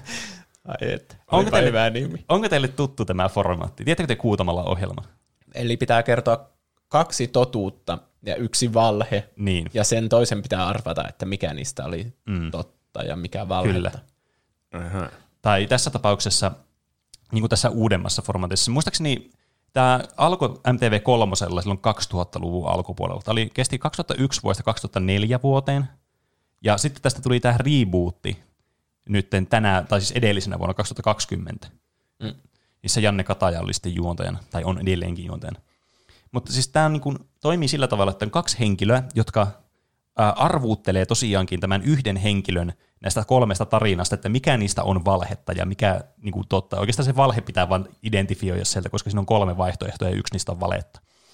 Tietenkin, koska puhutaan salaliittoteoriasta, niin oletusarvoisesti kaikki on valhetta, tai ainakin niin kuin, to, mitä todennäköisimmin ne on valhetta. Mm. Mutta tässä nyt twistinä on se, että kaksi näistä salaliittoteoriasta, mitkä mä sanon, niin on niin semmoisia NS oikeita salaliittoteorioita. Tiedätkö, että ihmiset uskoo näihin, tai niin kuin on isompi ryhmä kuin minä yksin. Joo. Joka, niitä, niin kuin, Eli yksi on sun keksimä kokonaan. kyllä. Okay. Tai ainakin niin kuin se premis sille salaliittoteorialle on mun keksimä. Mm. Et, em, niissä voi tietysti olla rippeitä totuuksista, niin kuin näissä, näissä Kuutamolla ohjelmassakin monesti näissä tarinoissa on niin kuin totuuden rippeitä mukana, koska sehän on paras vale, mihin sä voit niin kuin liittää semmoisia oikeita asioita sitten. Mm. Niin mä oon nyt tehnyt sillä tavalla, että kun normaalisti tämä formaatti toimii sillä tavalla, että niin kuin nämä kaikki kisailijat vuorollaan kertoo kolme asiaa, ja sitten ne kaksi muuta arvaa niitä, niin nyt mä oon vaan valinnut kolme eri kategori- kategoriaa, jossa on kaikissa kolme näitä juttuja. Eli okay. teidän tarvii vain niin kuin arvata, että mikä näistä on totta ja mikä ei, niin että ei tule semmoinen kurvebooli teille, että pitäisi nyt keksiä kolme salaliittoteoriaa. Se vähentää paineita kyllä. Niin, eli teidän täytyy vain niin kuin, ky- eh, esittää kysymyksiä näihin liittyen, ja sitten mä vastaan äh, joko suoraan tai hyvin epäsuoraan. No niin. Eli te kannattaa, hyvät kysymykset kannattaa olla, ja niin, sitten te vastaatte, että ku- kumpi tietää tämän. Sun pitää siis vastata meidän esittämiin kysymyksiinkö? Kyllä. Mutta, Voidaan laittaa pene koetukseen. Niinpä. mutta mun ei tarvitse vastata totuudenmukaisesti niihin kysymyksiin. Jos me kysytään siitä niinkö, niistä, niistä niin sanotusti oikeista mm. salaliittoteorioista, niin pitääkö sun vastata sillä lailla, miten ne oikeasti niinkö No, menee? no siis kyllä niin kuin lähtökohtaisesti mä yritän sanoa niin kuin ne on. Okei. Okay. Että mä en yritä tarkoituksella tehdä tästä yhdestä semmoista, että täällä on joku oikea salaliittoteoria, ja sitten mä sanon teille, että no en mä oikeastaan tiedä siitä mitään, silleen, niin kuin, että epäilyttävää, että mä en ole keksinyt mitään taustatarinaa sille, tiettykö. Mm. Että mä en yritä niin kuin, pelata tätä peliä silleen sen kummemmin. Että mä vaan selitän näitä juttuja näistä ja vastaan teidän kysymyksiin silleen, niin kuin mä näen, että on parhaiten vastaamainen. No niin. Siinä oli ehkä Juuri väärä sana muuten jotenkin. Mutta tosiaan, mä oon jakanut nämä tämmöisiin alakategorioihin, niin aloitetaan sitten tästä ensimmäisestä. Eli mä sieltä teille kolme salaliittoteoriaa, joista teidän pitää sitten arvuutella, että mikä niistä on se oikea, ja, tai siis mitkä niistä on ne oikeat, ja mitkä on, mikä on sitten mun kehittämä salaliittoteoria. No niin. No niin. Ja koska tämä on kilpailu, niin teidän sitten taitotasoa arvioidaan tässä pelin aikana.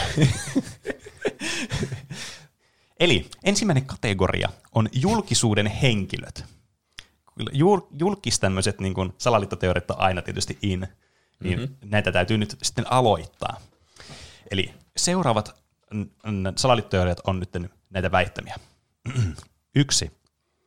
Laulaja ja näyttelijä Britney Spears on kidnappattu. Ai tällä hetkellä. Onko vielä kysymystä? Ei ole vielä kysymystä. okay. Kaksi.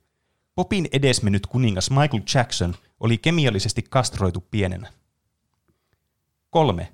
Näyttelijä ja käsikirjoittaja Dan Aykroyd, muun muassa tunnettu Blues Brothersista ja Ghostbustersista, on ulkoavaruuden olioiden jälkeläinen. Ahaa. Ja Sa- Sa- niin, saat on- esittää kysymyksiä niin kuin mielivaltaisessa järjestyksessä. Mä sitten jossakin vaiheessa sanon, että no niin, nyt aika päättyy. Ja sitten teidän pitää päättää, että antaa teidän vastauksen. Saanko me vastata sama vastaus? Saa vastata samaan vastaukseen. Miten se toinen väittämä meni? Uh, ai tämä Popin edesmennyt kuningas Michael Jackson oli kemiallisesti kastroitu pienenä. Mitä se tarkoittaa kastoroitu? Siis eh, kemiallisesti niin kuin estetteen niin kuin testosteronin tuotanto. Että, Estetty testosterinin tuotanto. niin, siis niin kuin kastroitu, tiedätkö, niin kuin vaikka miten vaikka yleensä lemmikkejä kastroidaan sille, että ne ei voi tuottaa jälkeläisiä ja ne lopettaa testosteronin tuotannon. Ahaa. Kuulostaa aika, epäilyttävältä. aika, mun mielestä tois aika tommonen niinkö, että, että tyly niinkö peneen keksimäksi, että olisiko se vittinyt keksiä tuommoisen kemiallisen kastroinnin heti ensimmäiseksi tähän. Tämä on hyvä, kun mä en nyt tiedä, että onko tämä, niin yritätkö pelata sille, että sä Juuso nyt istuttat tämän ajatuksen tästä, vai että sä niin yrität pela- pesata oikeasti tätä sun ajatusta tässä ilmoilla. Sitä ei voi kukaan tietää. Eli mi- milloin Britney Spears on kidnappattu? Nytkö? Öö, no siis tämä on niin kuin semmoinen pitkään jatkuva tapaus, että tämä on niin kuin, että Brit- Britney Spears on niin kuin vastoin tahtoa niin kuin, vähän niin kuin vangittu. Koko ajan tässä? niin, niinkö jatkuu koko ajan. Mutta siis, mä, siis, miten mä kirjoitan nämä jutut tänne, niin tietenkään tässä nyt tässä teorian nimessä nyt ei välttämättä se koko juttu tuu vielä esille, koska mä yritin vaan semmoisen nopean ja semmoisen raflaavan te, niin kuin otsikon keksiä näille. Mm. Eli tuo kidnappaus on nyt vähän semmoinen, niin kuin, ei nyt harhaan johtava, mutta ehkä vähän silleen turhan niin kuin kär, kärjekäs ehkä. Okei. Okay. Ja miten kun se nähdään kulkevan aina jossain kaupungilla sitten, oletettavasti sitä nähdään välillä kulkevan kaupungilla jossain, niin onko, mi, mi, miten se siinä on sitten niin vastoin tahtoa? Onko se jossain, jollakin jossakin niin valvonnan alla? Mm, joo, kyllä. Miksi mä annoin sulle tämän vastauksen? Se oli typerä. No, en mä tiedä, oliko se typerä, mä vaan niin kuin, vastasin tuohon sun kysymykseen. Niin. Mainitsit, että Dan Aykroyd on avaruusolijoiden jälkeläinen. Mm, kyllä. Mont, eli sin, joku isän, isän, isän, isän, isän mäkin annan sen vastauksen. isän, äidin, isän, äidin, isän, isä on ollut avaruusolio. Sen Niinkö? great grandparent, eli siis mikä Aa, on eli tässä on joku iso, tietty. isoisän isä. Onko se isoisän isä vai isoisän isoisä? Isoisän isä se ehkä on. Se, se taitaa. Eh, niin tämä on niinku tästä niinku alku, alkuisin tämä juttu. Eli se on avaruusolio. Niin, kyllä tämä ainakin teoria väittää niin. Se oli semmoinen mystiikko niin aikoinaan. Siis se on, se on joku oikea ihminen, mutta onko se ollut jotenkin sitten epäilyttävä elin aikanaan? No, epäilyttävästä en tiedä, mutta ainakin niin kuin selvästi niin kuin tämmöiseen mystiikkaan ja tämmöisiin niin kuin, no, ul- ulkoavaruusjuttuihin, kosmisiin asioihin niin kuin pohjautuva henkilö. Mm. Miksi se Michael Jackson ka- kastroitiin? Mikä se sana? Kastoroitiin. Kastroitiin. Ö, te- Teorian mukaan sen takia, että tämän Michael Jacksonin laulu ääni pysyisi korkeana ja kimeänä. Sillä on kyllä aika korkea ja kimeä lauluääni. Ai minkä ikäisenä tämä on ole, niin tehty? Joskus ennen puberteettia. Mm-hmm. Mm-hmm. Mm. Miten, oliko Dan Aykroydin, oliko se vaan toiselta puolelta sukua alieneita? Mm, kyllä.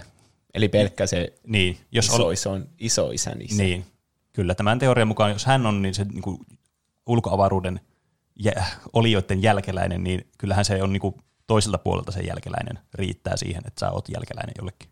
Mm. Onko sitten olemassa niin, laajempi tämmöinen alien populaatio täällä meidän joukossa? No sitä tämä niin teoria ei kerro, mutta tietysti tämä nyt vähän niin kuin, viittaisi siihen suuntaan, että on. Onko sille mitään muita perusteita, että miksi se on alieni? Se iso isän isä. No, Kuin si- se, että se oli mystiikko.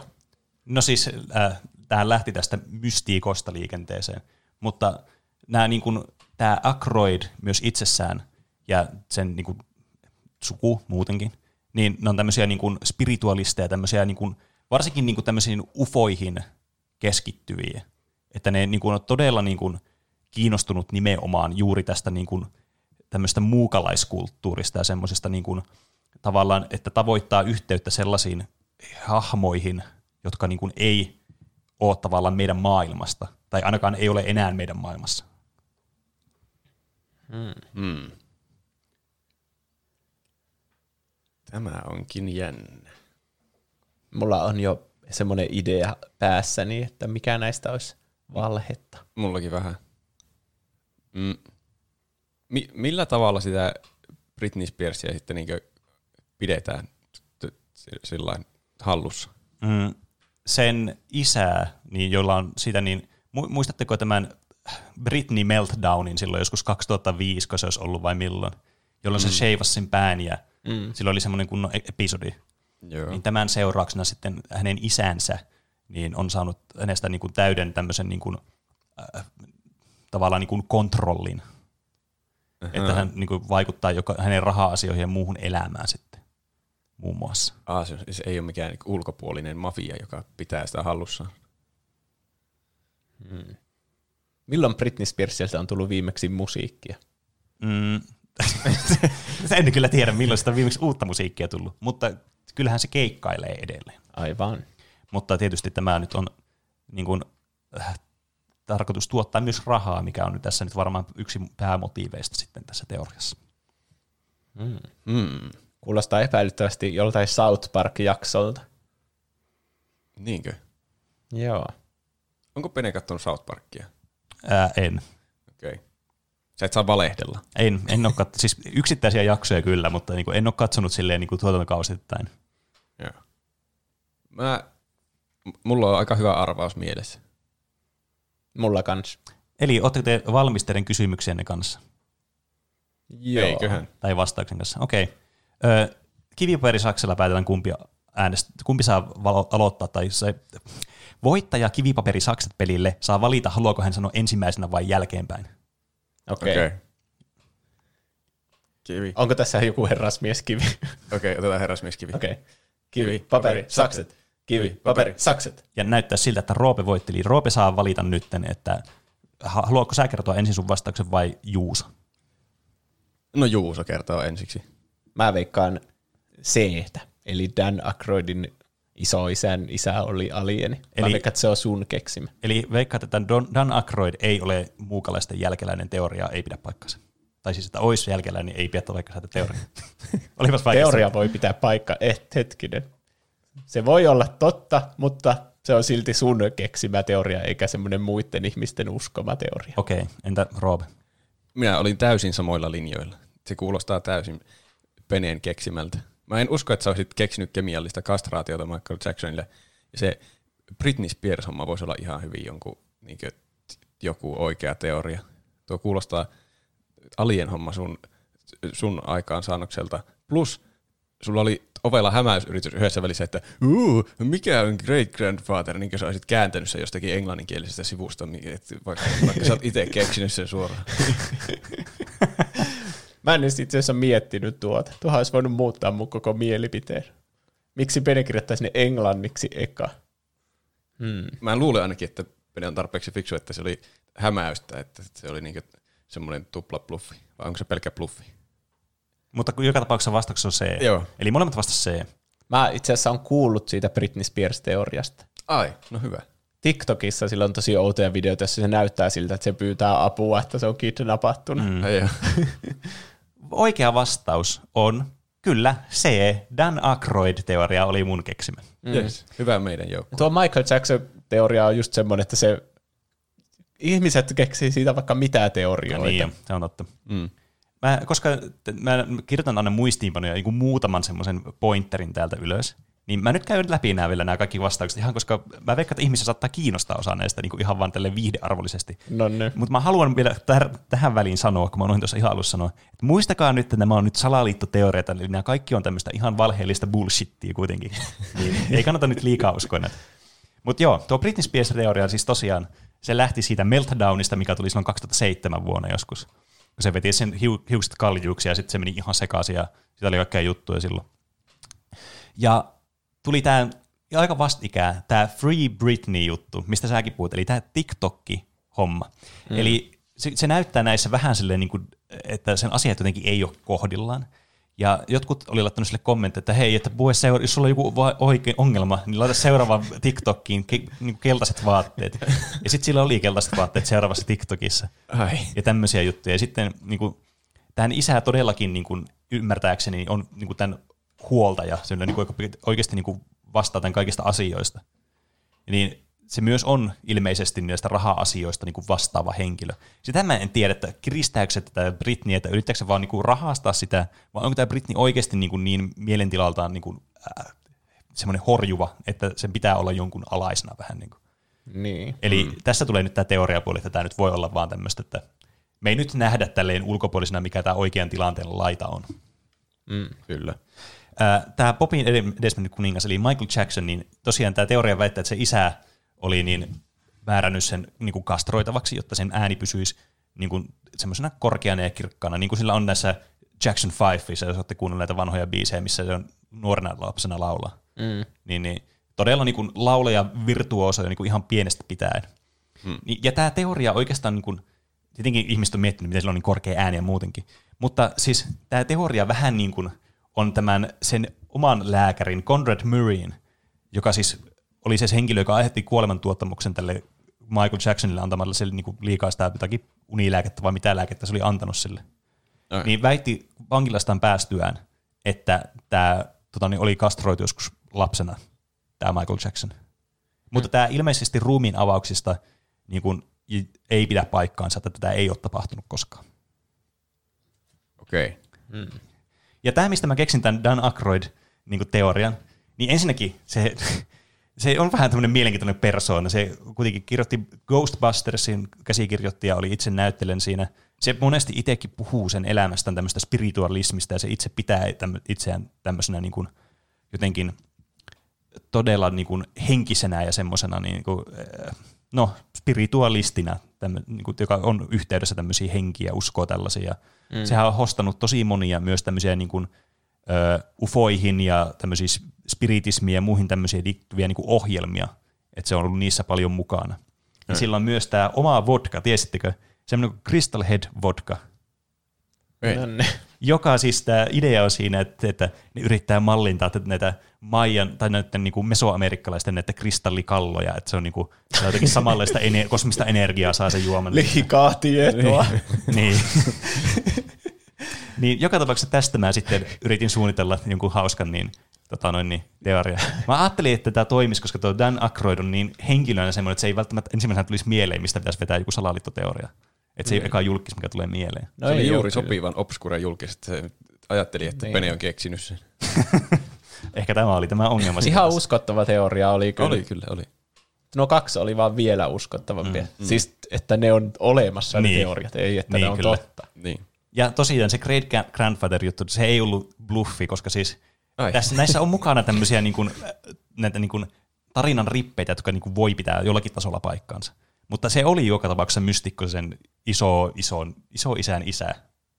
Niin Mutta, sit mä en ollut varma, että mikä tämä oli tämä suomenkielinen termi. Aivan. mutta ei välttämättä alieni kuitenkaan. Niin, kyllä. Eli mä sain, niin kuin, mä päättelin tuollaisesta aivan väärästä asiasta oikean vastauksen. Mm. Mm, siitä ei saa miinusta. Ei niin. Ei niin. Oletteko valmiita seuraavaan kategoriaan? Kyllä. Toki. Nyt mennään kategoriaan nimeltä valtiot. Eli valtioihin liittyviä salaliittoteorioita. Maantiede. Ja täytyy sanoa, että nämä on kyllä aika hyviä kaikki. No niin, Tämä on se vaikein Trivial Pursuitis. niin. ensimmäinen salaliittoteoria. Israel käyttää eläimiä vakoiluun. Kaksi. Kasakstan toimii edelleen KGBn man- mielimanipulointikoepaikkana. Mikä? Mielimanipulointikoepaikkana. Mikä paikka? Kasakstan. Kazakstan. Ja kolmas. Turkki toimii vastustajana maailman pimeyden voimille. No kaikki on kyllä aika absurdeja. Mm. On. No mikä se ensimmäinen oli? Israel käyttää eläimiä vakoiluun. Mitä Millä eläimiä? niin, vastaan noihin kysymyksiin. Ää, siis käyttää niin kuin eläimiä tämmöisenä niin kuin vakoilu, tämmöisenä niin kuin välikappaleina. Esimerkiksi vaikka lintuja tai vaikka jotain ää, liskoja tai muita tällaisia. Liskoja. Miten ne vakoisee liskoilla? No esimerkiksi niillä on jotakin GPS-antureita ja muita tämmöistä niin kuin teknologiaa, mitkä niille pistetään videonauhureita, äänirekordereja. Tuota noin. Sitten toinen, eli Kazakstanissa, mitä tehdään jotain G, G, KGB, niin mielihallintakokeita siis edelleen. Eli KGB on tämän niin Neuvostoliiton se joku salainen palvelu. Kyllä. Että se Eli se on- niin niin. käynnissä. Tässä on monta teoriaa, jotka pitää olla totta. Mm, Eli se on vielä niinku voimissaan. Mm, kyllä. Esim- Harjoitetaanko sitä siltä Venäjältä käsin sitten? No siis äh, kyllä tietysti niin kuin, varmasti niin kuin Putinin ja muiden tämmöisten niin kuin isojen herrojen allahan totta kai se täytyy mm. pyöriä tämä operaatio, mutta esimerkiksi muissakin niin kuin, äh, näissä mitä ne on, neuvostovaltioissa, kuten vaikka Valko-Venäjällä ja Georgiassa, niin edelleen KGB-niminen tämä, niiden se niin kuin, tämä, mikä tämä organisaatio, niin on edelleen siellä. Eli Onko tämä osa teoriaa vai totta? Tää, no siis, ymmärtääkseni se on totta, että niin kuin ne toimii sillä nimellä, mutta tietenkin, niin kuin, Mitä ne tekee siellä? no siis nämä on niin kuin näitä tämmöisiä tietenkin sisäisiä tämmöisiä puolustusministeriöitä, mitä nyt varmasti niin kuin muillakin valtiolla on, joku FBI vaikka esimerkiksi. Mutta niin kuin oikeassa elämässä, jos mennään niin kuin tämän teorian ulkopuolelle, ne toimii samalla nimellä, mutta tietenkin ne on niin kuin ihan eri asioita nimellisesti. Että ainut, mitä ne yhdistää, niin on tämä nimi tai tämä lyhenne. Ne on ostanut sen trademarkin. Mm. Mm-hmm. Mutta tämä teoria siis tosiaan niinku, vähän niinku yrittää yhdistää, että näitä on oikeasti olemassa, että tämä niinku, vaan Venäjällä on mukaan niinku vaihdettu silloin, kun Neuvostoliitto kaatui. Niin, että mm. tämä on niinku tämmöinen sala, jätetty vielä niinku tuonne mullan alle vähän. Niinku. Okei. Mitä, mitä niissä mielenhallintakokeissa tehdään? No sitten tämän teorian mukaan, niin semmoisessa paikassa, tämä lukee tästä Semipalatinskissa, jossa ilmeisesti tehtiin jotakin ydinkokeitakin joskus, niin siellä nämä tämmöisessä pikkukaupungissa tekee näitä kokeita näille niin kuin, asukkaille, mitä siellä on. Tai sitten ne saa jostain muualta, jostain leireiltä niitä tai jotain. Ne pelaa Polybiusta. Niin, kyllä. Mm. Mä en unohtaa jo sen kolmannen. Ää, Turkki toimii vastustajana maailman pimeyden voimille. Äh, niinpä tietysti. Kuinka mä saatoin unohtaa tuon. Mm. Ja mi- mitä on nämä maailman pimeät voimat? Tietysti kaikkien niin kuin, valtioiden nämä niin kuin, tämmöiset niin kuin, äh, varjohallitukset ja muut, ne, niin kuin, ne yrittää hallita tätä maa- maapalloa tavallaan niin kuin meidän huomaamatta, että meillä on tämmöisessä, tämmöisessä lumedemokratiassa eletään. Ja mit, Turkki jotenkin vastustaa sitä. Turkki vastustaa näitä pimeyden voimia ja sen takia nämä pimeyden herrat sitten niin kuin vastustaa Turkkia paljon. Mut, Millä tavalla ne niitä vastustaa? ja miksi juuri Turkki? Esimerkiksi äh, vaikka niin kuin ne äh, jenkit vaikka on muun muassa, näin Turkki väittää, että jenkit on muun muassa ajattanut sen keinotekoisia niin, tota, tota, niin, maanjäristyksiä, ja sitten muita tämmöisiä niin kuin poliittisia organisaatioita tai muist, muuten niin kuin toistaan riippumattomat organisaatiot sitten tekee yhteistyötä niin kuin vastoin kaikkia oletuksia Turkkia vastaan. Suojeleeko ne jotenkin niinku vaikka meitä vai omaa valtiota Ää, näiltä pimeyden voimilta? Omaa valtiota, koska me ollaan näiden pimeyden voimien niin kuin vallassa. Aivan. Että Turkki on tämä niin kuin valon voima, ja varsinkin tämä Erdogan on sitten niin kuin niiden se niin kuin mastermind, joka sitten vie ne siihen valoon. Niin totta. Okei. Okay. Onko tämä teoria, mistä tämä on lähtöisin? Onko tämä Turkista vai jostain muualta lähtöisin? Mm, Turkista todennäköisesti. Mm. Tuo kuulostaa semmoiselta propagandalta, mitä on joka maassa, tai ainakin jokaisessa semmoisessa ihme Pohjois-Korean maassa. Miten ne, siis, mit, mitä tietoa ne eläimet hankkii?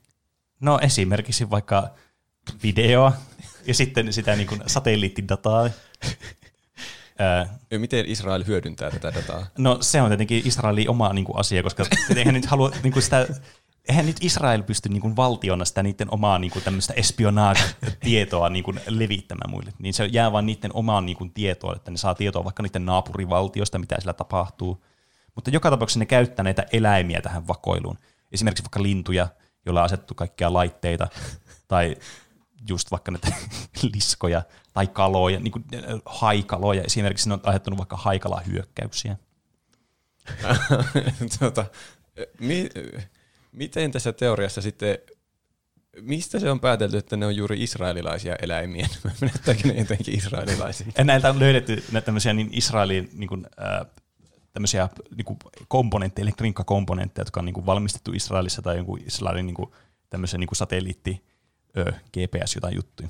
Lukeeko niissä jotenkin Made in Israel vai No, mistä sen se, tietää? se tieto on varmasti niin kuin dataa mainittu muuten niistä jollakin muulla keinolla. Tai uh-huh. sitten siinä on lukenut, että se on merkattu se lintu Israelissa. Aika huono vakooja. mm. No siis onhan niitä tietysti typeriäkin salaliittoteorioita olemassa. Mikä se toinen edes oli? Ää, Kazakstan Kazakstan- toimii niin KGBn niin. mielihallintakoepaikkana. Kyllä mä oon aika vahvasti, no en mä halua sanoa mi- mitä mä, mieltä mä oon, että jos Juuso saa sitä jotakin vinkkejä. Vai kumpi meistä vastaa ensimmäisenä? Ää, koska sä vastasit, koska Juuso vastasi äsken ensimmäisenä, niin, niin sä vastaat nyt ensimmäisenä. No sitten mä voin miettiä ääneen. Mm. Että mä oon aika vahvasti A tai C kannalla. Se B kuulostaa semmoiselta, mikä voisi olla oikeasti teoria. Tai sitten se on justiinsa se Penin teoria. Mutta no A ja C kuulostaa kyllä molemmat niin kummallisilta. Tai sitten tämä kyselytunti teki, niin teki niistä vielä uskomattomampia. hmm. Onko jo vastausaika? No, saatte vielä kysyä kysymyksiä. Tässä vielä, mä katson kelloa, niin kello näyttää, että kysymyksiä saa vielä tehdä. Okei. Okay. Mä en tuo enää mieleen kysymyksiä. Tuleeko Juusolla mieleen jotain pohdit askarruttavia? Eli siihen ei liity semmoista niinku yliluonnollista tyyliä, että ne pimeyden voimat olisi jotain alieneita tai jotain helvetistä tulleita voimia. Ei, vai- ei, ei. Kyllä tämä tarkoittaa ihan tämmöisiä niin kuin varjohallituksia ja muutenkin tämmöistä niin kuin maailman valtaa, mikä tässä niin kuin on niin, se Niin, pimeä. niin. Kyllä. Ne on ne pimeät herrat. Mm. Onko se, mi, miten se on muotoiltu se teoria niin normaalisti, että jos jos sä oot muotoillut sen pimeyden voimiksi, niin miten se on niin yleisesti internetissä puhutaan siitä? No tästä puhutaan, että tämä Erdogan, joka toimii siis näiden tämmöisenä mastermindina, niin on johtaa ne tähän niin kuin valoon, eli toisin sanottuna niin kuin vastustaa näitä pimeyden voimia. Tästä puhutaan siis pimeyden voimista puhutaan, pimeyden herroista puhutaan. Aha. Mulla on kyllä mielessä jo vastaus, jos säkin oot valmis. Ja heräskö Roopella vielä No kysymys? tota, mä haluaisin sanoa C, mutta kun äskenkin oli C, niin ihan hyvin nytkin voisi tietenkin olla C. Kyllä nämä on suflattu randomisti nämä kaikki teoriat. Joo. Mä vaihtelun vuoksi sanon Aan, koska ne eläimet oli jotenkin liian huvittavia. ja miksi ne olisi just israelilaisia eläimiä? Mun mielestä se aha kuulosti ihan, niin kuin mietin johonkin lintuun vaan laittaa kamera, joka kuvaa alaspäin. Ja sitten, ne menee kesäksi Suomeen, sitten ne kuvaa täällä menemään. Ihan uskottava teoria minusta. Mä luulen, että Pene on keksinyt vaan joku ö, vakoilu, eläimiä, joku valtio. Ja se sattuu olemaan Israel. Ei, mä, mä veikkaan, että se B on Peneen keksimä, koska se on aina KGB, mielenhallinta ja joku valtio, ja jotain kansalaisia hyödynnetään siinä, ja Mä ei unohtaa koko KGB. niin. Ja sitten kun Polybiuksesta ollaan puhuttu aikaisemmin ja siihen liittyy paljon salaliittoja, niin mä veikkaan, että B on Peneen fabrikoima salaliitto. Eli vastasko Roope nyt Aan? Joo, mä vastasin ne eläimet. Ja sitten mä enää voi varmaan Juuso enää vaihtaa. vastasi Bn. Jos se oli se KGB, taisi olla. Joo. No niin. Ää, oikea vastaus, tai siis mun fabrikoima salaliittoteoria on B. Yes! Ai, ai, ai. Kyllä, siis mä naureskelin tuolle Israel-jutuille. Siis mä näin sen teorian, niin siis mä repesin ääneen, kun mä vaan selasin nettiä. Hmm. Mutta ilmeisesti, ilmeisesti, uskokaa tai älkää, Israelista on ihan hirveästi salaliittoteorioita. Ai. Mä en tiedä, johtuuko se siitä, että se on niin kuin, tuolla Lähi-idässä semmoinen aika niin kuin vahva niin kuin tämmöinen, äh, tiedättekö, sotilaallinen valtio, semmoinen jokseenkin niin kuin länsimaisia viboja löytyy, siellä paljon niin kuin Yhdysvaltain vaikutusta myös, ja sitten tavallaan niin kuin ylipäätänsä tuo niin kuin uskonnollisuus, mikä on tosi lä- vahvasti läsnä tuolla niin kuin, äh, Lähi-idässä. Et onko nämä kaikki tämmöiset asiat, jotka sitten niin kuin jotenkin tekee tästä Israelista semmoinen täydellisen kohteen kaikille salaliittoteorioille? Mm. Mutta joka mm. tapauksessa tämä on ihan oikea teoria, niin kuin mitä ihmiset, tai siis nämä valtiot ja valtioiden johdot väittää, että Israel käyttää niitä vaikka jotakin korppikotkia tai jotain niin kuin haukkoja vakoiluun tai tämmöistä. Mikä on siis ihan absurdia, koska miksi sä käyttäisit jotakin niin kuin lintua johonkin vakoiluun jollakin kameralla, kun on olemassa satelliitteja? Niinpä. Ehkä Israelilla ei ole varaa niihin kaikkiin No, satelliitteihin. luulisin, että jos jollakin on varaa, niin Israelilla olisi nimenomaan varaa just näin. Ai. Niillä on kuitenkin sen verran paljon muutenkin tämmöistä niin kuin, äh, sotateollisuutta sun muuta, mm. mikä varmasti tuo paljon rahaa. Mm. Mutta tähän niinku liittyy muun muassa myös nyt tämmöiset, että nämä high-hyökkäykset, että ne pystyy jotenkin, niin kuin, niillä on tämmöisiä GPS guiding deviceja, jotka sitten hyökkää nämä haikalat tiettyjä niin kuin kansallisuuksia kohtaan. Muun muassa Egyptissä oli, tämä oli suunnattu tämä hyökkäys Egyptiin. Tai sitten, että delfiinit on opetettu ja auttamaan niin kuin, niin kuin eliminoimaan tai saamaan tietoa näistä tämmöistä laivastokommandoista sun muista. Eliminoima. Mitikö delfiini eliminoissa? Kyllä Se on tarina, vähän noloa. jonka, sen voisi laittaa kyllä hautakiveen. Mä oon varmasti kuullut, että delfiinit ei oikeasti ole semmoisia leikkisiä, hauskoja kaloja, vaan ne oikeasti vaan tappaa kaiken huvikseen. Ai jaa. Nehän on siis, äh, ne ei ole kaloja, va- vaan ne on niin onko nisäkkeitä. Ne, no niin. Onko ne toisiaan poissulkevia? No, on varmaankin. Niin, tuntuisi siltä. Joo, ja sitten seuraava teoria oli tämä Kazakstan, mikä oli se mun keksimä. Niin kyllä, siellä harrastettiin tuolla niin kuin Kazakstanissa niin kuin just Neuvostoliiton johdosta paljon niin kuin ydinkokeita. Ja mm. nimenomaan myös tuolla paikassa, eli tuo Semipalantinskissa, mikä nyt oli tämä vaikea nimi, jota oli tosi vaikea lausua ja lukea tästä mun papereista. Mm. Mutta nämä niin kuin, sitten tämä niin kuin mielihallintajuttu, niin oli sitten aivan mun fabrikoimaa, koska piti lisätä joku mielihallintajuttu tänne, totta kai. Ja aina hauskoja salaliittoteorioita. Plus se kuulostaa semmoiselta teorialta, että mielihallinta on aina ensimmäinen asia, mitä tulee salaliittoteoriasta aina mieleen. Niin, että jollakin tavalla hallitaan jotain populaatiota. Niin, kyllä. Mm. Oliko se sun keksimä, että KGB on vielä toiminnassa jossakin? Öö, no siis KGB-nimiset niin kuin, järjestöt, niin kuin vaikka esimerkiksi siellä valko niin on olemassa sillä Okei. nimellä, mutta tietenkin se nyt ei ole ihan eri asia kuin se Neuvostoliiton KGB Aivan. mm. kuin nykypäivän. Sitten Turkki toimii vastustajana maailman pimeyden herroille. Niin, tämä oli siis, tämä on tämmöinen niin kuin mastermind-teoria siitä, että, että joku tämmöinen turkkilainen, tai varmasti jotain propagandaa tai sellaista, että tämä Erdogan on joku tämmöinen mastermind, joku ustakil, joka sitten on tämmöisiä muita maailmanherroja vastaan, koska nämä muut niin kuin maailman voimat on sitten tämmöisiä pimeitä voimia, jotka yrittää suistaa Turkin turmion tielle. Hmm. Tästä muun muassa juuri nämä, että nämä erilliset organisaatiot hyökkää Turkkia, vastustaa Turkkia, ja sitten, että Yhdysvallat olisi tehnyt tämmöisiä niin kuin, te- keinotekoisia maanjäristyksiä Turkkiin, joka yrittäisi tuhota niiden taloutta ja niiden valtiota. Kuulostaa vaikealta. Niin, Kyllä. Ja, ja sitten, että nämä tämmöiset ripped jeans, tämmöiset niinku reikäfarkkumuoti on myös tämmöistä, että se kuvastaa sitä, niin kuin, aletaan tämmöisiä niin kuin subliminal messageja noille ihmisille siellä, että tämä on niin kuin reikiä täynnä, että tämä valtiokin on täynnä vaan tämmöisiä reikiä, jotka vaan kasvaa ja rapistuu tästä sisältäpäin. Okei. Okay. Mutta tietenkään mä en nyt kerro noita asioita, jos ette kysy multa kysymyksiä, eli mä vastaan ainoastaan niille kysymyksen niin kuin esittämiin ja vaatimin tavoin. Mm. Kyllä. Mutta tuo oli kyllä myös semmoinen, millä sai kyllä naureskella, kun tota luki. Mutta Suomessakin on reikäfarkkuja. Mm. Ei ne kyllä kovin muodissa enää varmaan ole. Mm. Mm. Joskus Niin. on ollut. Niin, kyllä. Mun pikkuveli teki joskus juustoraastimella omiin farkkuihin semmoista kulumista. Se on kyllä omistautumista. Niin joo. Niin. No, oli varmaan jotkut 90 farkut. Ja mä en ymmärrä, miksi jotkut ihmiset menee semmoisella reikäfarkulla, varsinkin kun niillä ei ole mitään niin kuin pitkiä kalsareita tai muita alla, ja sitten tulee joku miinus 20 astetta pakkasta. Niin. Ja Mutta nuoriso tuolla menee nilikat Niin. paljaana siellä. Sitten sinä kylmähän siinä tulee. No tulleehan siinä.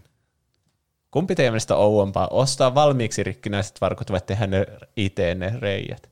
Mun mielestä... Tuo on muuten hyvä kysymys. Niin, Koska mä oon aina pitänyt sitä ihan tyhmänä, että tekee itse reikiä. joo. niihin. Sama. Niin. Mutta nyt kun alkoin miettimään, niin onhan se tosi outoa myös ostaa niin. Niin, kyllä. Molemmat on tyhmiä, mutta to, se, että tekee itse omiin farkkuihin reijät, niin on jotenkin vielä astetta edellä, koska ne farkut kuitenkin on suunniteltu tietynlaisiksi. Niin. Ja Niin. sitten jos sulla on ne hyvät farkut, ne on suunniteltu siihen, että ne toimii ja kestää hyvin. Kun farkuthan on tosi kestävää niin kuin materiaalia niin kuin housujen puolesta. mm. Niin sitten olisi tyhmää tuhota se materiaali. Et se toinen niin. on kuitenkin tehty sit silleen, että siinä on semmoista juttua, mutta ei nekään nyt ihan niinku semmoisia, no en mä tiedä, en, en mä tiedä mikä reikäfaikku muoti on, mutta ei ne varmaan silleen niinku struktuaalisesti vaaranna sen integriteettiä niiden housuja. Olipa Mä- kummallinen lause.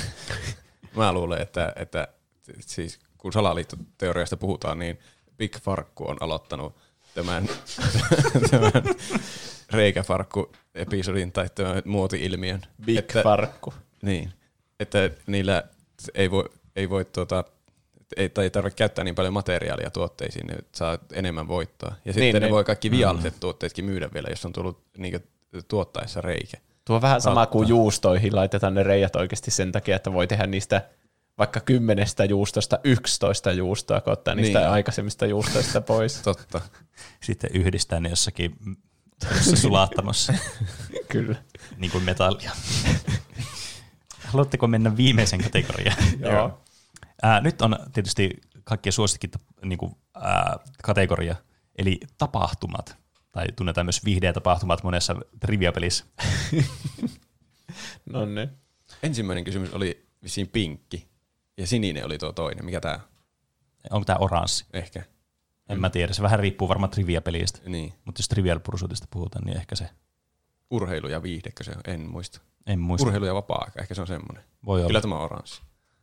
Joka tapauksessa tässä tulevat seuraavat salaliittoteoriat. Mä luen nyt nämä itse vielä päässäni, että mä vahingossa luen niitä väärin, koska se voi tuntua jotenkin epäilyttävältä. Mm. Mm-hmm. Tuo tuntuu epäilyttävältä. No niin. Yksi. Yhdysvalloilla on salaisia keskitysleiriä omia kansalaisia varten. Oho. Jahas. Kaksi. Aurinkokunnassamme on salailtu ylimääräinen planeetta Nibiru. Kolme. Gisan pyramidit ovat oikeasti Noan arkin osia. Tai niinku, ne on Noan arkki. Tämä on vähän huonosti muotoiltu tämä viimeinen näköjään. Olen kirjoittanut sen muistiinpanoihin huonosti. Aha. Eli pyramidit, jotka on tehty kivestä ja se painaa varmaan vittu miljoonia kiloja, Mi- tonneja. Miten ne on Noan arkki? Äh, tä- tästä on, halu, haluatko sä kuulla jotain, Haluan kuulla. jotain evidenssiä? Okei. Okay. Näitä niin kuin Noan arkkia on niin kuin kuvailtu tämmöiseksi hyvin korkeiksi, että tämä on niin kuin korkea rakennelma ollut tämä, koska totta kai sinne pitää mahtua paljon näitä niin kuin eläimiä sisälle. Ja sitten on löydetty tekstiä sitten Judean aavikoilta, jotka nykyteknologia on pystytty lukemaan, kun on ollut niin huonokuntoisia, joissa kuvaillaan tätä semmoisena niin kuin korkeana ja semmoisena niin kuin sanoilla, jotka on niin kuin tämmöisiä pyramidimäisiä. Kuvailee pyramidia. Mm. Aha. Mut, mutta pyramidithan on kiveä. Miten se kelluu ikinä? Sitä, että, sitä tämä tarina ei kerro. Siis Mutta Noah arkissa on kaikkia maailman eläimiä kaksi kappaletta ja Noan niin. perhe, Mm. olettaisin. Meillä on aina hyvä tämä uskontotietämys. Mm. Se on meidän vahvuus. Kyllä. Montakohan eri eläinlajia on Noan arkissa ollut? aika monta. Eikö hyönteisiäkin ole jo aivan hirveät määrät? Mm. Ei ole edes löydetty Mutta eihän niitä tarvi hyönteisiä. laittaa arkkiin, nehän lentää. Oli siellä varmasti jotakin lintujakin, oliko? Miksi ne, eikö ne, voi, ne kuole vedenpaisumuksessa? Vai mitä? No se vähän riippuu, kuinka ne suuri se jotain ruokaa tosi tarvii, mutta sitten ne voisi syödä niitä hyönteisiä.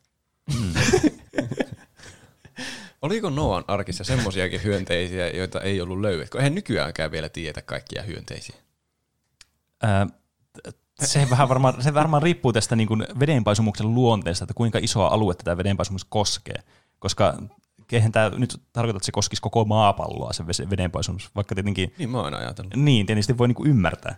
Mutta tietysti niin kuin voisi ajatella, että tämä koskee ehkä enemmän tuota niin kuin, ö, ö, mikä tämä on, Välimeren kautta tota niin kuin Lähi-idän semmoista seutua, Babyloniaa ynnä muuta. Eli onko tuon kolmannen salaliittoteorian mukaan ne jotenkin huijausta ne kaikki Egyptiin liittyvät asiat, niin kuin että Faaraolle rakennettiin tämmöinen pyramidi ja sen hauta on siellä alla.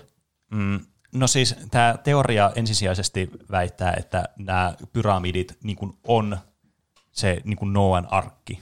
Että tämä, niin kuin, tästä ei ole saatu vielä tarpeeksi semmoista niin kuin irti näistä pyramideista, että nämä oikeasti on se niin kuin, tavallaan niin kuin artefakti tästä Noan arkista.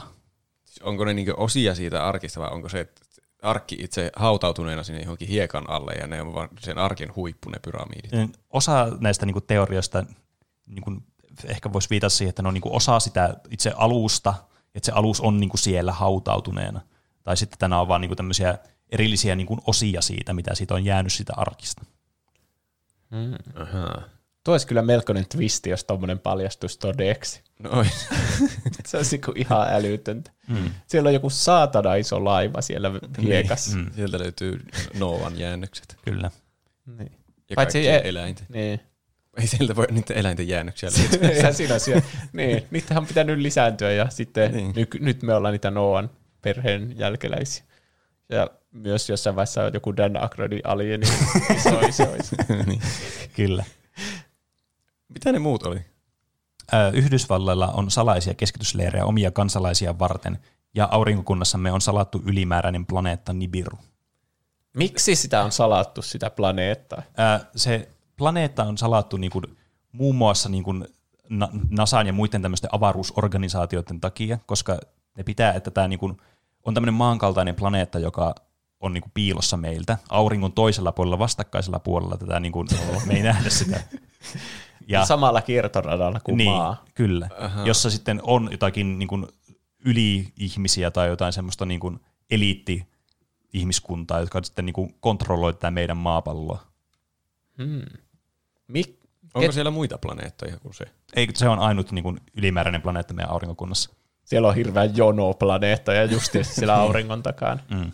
Ja se kiertää aurinkoa justiin samalla radalla kuin maa ja Niin, kyllä. samalla nopeudella. Mm, juuri näin. Että se on vähän niin kuin peilikuvaa suorastaan tästä maapallosta, joka voisi olla sellainen vertaus, että siellä on sitten tavallaan se haidan toisella puolella on vehreämpää, niin kuin siellä onkin Mm. tämän teorian mukaan.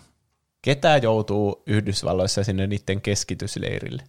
Ö, No esimerkiksi niin kuin jotkut vaikka vähemmistöt, sun muut tämmöiset niin kuin, äh, tavallaan sen niin kuin kriisin, kun tämä on niin kuin suunniteltu kriisin ajalle, että jos tulee tämmöinen sotatila vaikka Amerikkaihin, niin niillä on valmiina tämmöiset keskitysleirit semmoisille ihmisryhmille, jotka ne kokee tarpeelliseksi niin kuin supistaa tai pistää niin kuin pois niiden tästä Omista kansalaisista. niin, kyllä. Jotta ne voi perustaa tämmöisen poliisivaltion tästä. Mutta tällä hetkellä niitä ei käytetä. En, joo, tämän teorian mukaan ne on, jos ne on tällä hetkellä käytössä, niin ne käytetään niin kuin yksittäisten semmoista niin kuin poliittisten vihollisten niin kuin vangitsemiseen. Että ne ei ole semmoisessa niin kuin yleisessä käytössä, että hei, täällä on tämä meidän Amerikan Auschwitz, että tervetuloa, vaan mm. enemmän semmoinen, että sitä yritetään pitää niin kuin salassa. Että tämä organisaatio, joka tämä on tehnyt, tämmöinen Federal, Emer- Federal, Emergency, Federal Emergency Management Agency, oli jotenkin vaikea sanoa ekalla kerralla, että en miksi, niin sitten tämmöistä niin kuin pitää kuitenkin yllä näitä. Jenkkien meno alkaa olla niin outoa, että tämä käy melkein oikeasta teoriasta, eikä pelkästään salaliittoteoriasta. Niin. Mutta mua vaan mietitytä, että ketkä, Jenkeissä tulee sisällissota tyyliin tänä vuonna. Mm. Niin ketkä sinne sitten laitetaan? Häviäjät. Niin varma. Voittajat kirjoittaa historian. Niin. Tämä on paha, koska tuo kuulostaa semmoiselta tämän hetken jenkeille niin jotenkin mahdolliselta, ei nyt varmaan ehkä oikeasti mahdolliselta, mutta muihin salaliittoteorioihin verrattuna mahdolliselta, Mm. että sitä ei tiedä, onko Penny keksinyt sen sillä lailla, koska jenkit on ajankohtainen aihe, vai, mutta senhän voi muutkin keksiä sen takia, koska se on ajankohtainen aihe. Mm. Si- siinä tapauksessa täytyy esittää vain enemmän kysymyksiä. Mistä tämä on lähtöisin tämä teoria? Öö, Onko sä keksinyt tämän? Tämä, tuohon jälkimmäiseen mä en vastaa. Tai mä voin vastata, että en ole keksinyt tätä itse. Ai. Mutta se voitaisiin tulkita sitten, että onko se totta vai ei. Mm. Mutta tämä on lähtöisin niin kuin ihan 50-60-luvulta asti tämä teoria alun perin. Mutta se on kehittynyt sitten vuosikymmenten aikana, vaikka kylmän sodan aikana kehittynyt silloin 60-70-luvulla ja sitten yhä tähän päivään asti. Hmm. Onko näitä joskus käytetty sitten näitä keskitysleirejä johonkin? Mm, ei ainakaan niin kuin varsinaisesti. Että sodan aikoihin tai sodan jälkeen niin sitä niin kuin monet pohti, että olikohan nämä jo käytössä tämmöisille, koska näillä oli sotaa Japanin kanssa. Että olisiko japanilaisia laitettu esimerkiksi tämmöisiin. Sen takia, että niillä oli niin kuin iso semmoinen ristikkäisnäkemys tietysti tässä niin kuin sodan aikana, että mitä tehdään ja muuta. Niin, että sinne olisi voinut laittaa näitä tämmöisiä japanilaisia sitten. Hmm. On, onko näitä siis niin löydetty tämmöisiä leirejä, jotka on keskitysleirejä, että mistä se on keksitty koko homma, että niitä on nyt olemassa? Onko joku nähnyt semmoisia laittanut nettiin, että hei, täällä on tämmöinen keskitysleiri? No siis äh, ei, koska tietenkin sehän olisi vähän huonoa niin kuin tälleen, tä, tämmöisen niin kuin, jos, jos jollakin niin kuin järjestöllä olisi tällaisia, niin sehän olisi aika huonoa, että ne vaan näkyy, että hei, täällä on tällainen niin kuin, tämmöinen juna menee tänne, ja täällä on ihan helvetisti jotakin ihmisiä jossain tämmöisissä pakkopaidoissa. niin. Että se ei näyttäisi ehkä kovin hyvältä sille valtiolle. Niin totta kai ne on niin kuin piilotettu, että ihmiset niin kuin ei löydä. Tai jos sä oot löytänyt, niin sä oot varmasti jäänyt sinne kanssa. Eli mihin ne on niin piilotettu? No, muun muassa niin vuoristoihin, vaikka mihin, missä on niitä muitakin tämmöisiä bunkkereita, esimerkiksi maan alle, tai jonnekin aavikkoon, minne sitten jos joku on oikeasti eksynyt, niin sitten se on saatettu ottaa vaan sinne, niin kuin, että sä et nyt lähde täältä mihinkään, että joko kuula kalloon tai joutuu itse sinne. Mutta todennäköisesti piilotettu nyt niin kuin tämän teorian mukaan sille, että ne ei ole niin kuin näkyvissä kenellekään. Nykyaikanakaan teknologian vallankumouksen jälkeen. Niin. No ei tuo auta oikeastaan päättämään yhtään, onko tämä keksimä vai oikea teoria, jos se kuulostaa jotenkin epäluotettavalta. Siis jos joku uskoo niinku flat earth-juttuihin, niin. Niin. niin mihin tahansa ihmiset voi periaatteessa uskoa. Niinpä. Niin kuin jopa semmoisen, minkä näkee arjessa koko ajan, niin kuin, että se on epätotta. Niin kuin vaikka se, että maapallo kaartuu silleen maapallon lailla. Mm. Mi- Minkä niminen se planeetta oli siellä? Nibiru. Nibiru. Mi- ku- mistä se nimi niin tulee? Kuka sen on kehittänyt? No tämä niin kuin lähtee tämä teoria siitä, tai siis tämä teoria on tämmöinen, niin kuin, täällä on pitkät juuret historiassa, mutta tämä on niin kuin tuonut julki tämmöinen henkilö kuin äh, Juus alkoi googlettaa, mikä niistä on totta. Nä- Eikö mulla kirjautu ulos tuo itsestä?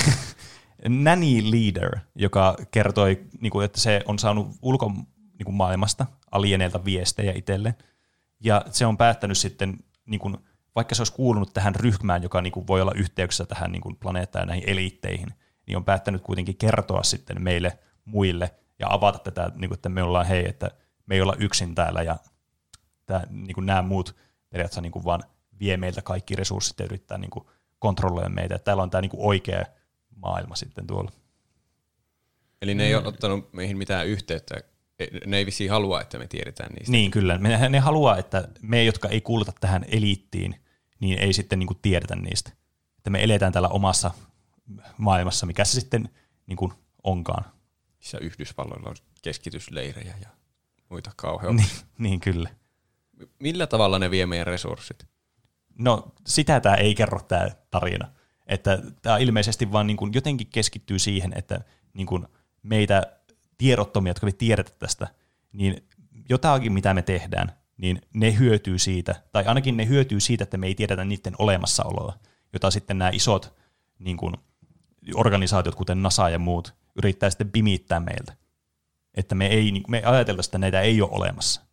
Eli siis jotkut isot kihot jossain Nasassa on tietoisia tästä planeetasta. Niin, kyllä, kun ne kuuluu tähän eliittiin, näihin, niin jotka val, niin kuin, semmoista niin kuin, aika yleinen kanssa, just mitä monessa salattereissa, että on tämmöinen iso niin kuin, ryhmä ihmisiä, jotka niin kuin, hallitsee kaikkea niin kuin nukketeatterimaisesti tuolta esiripun takaa.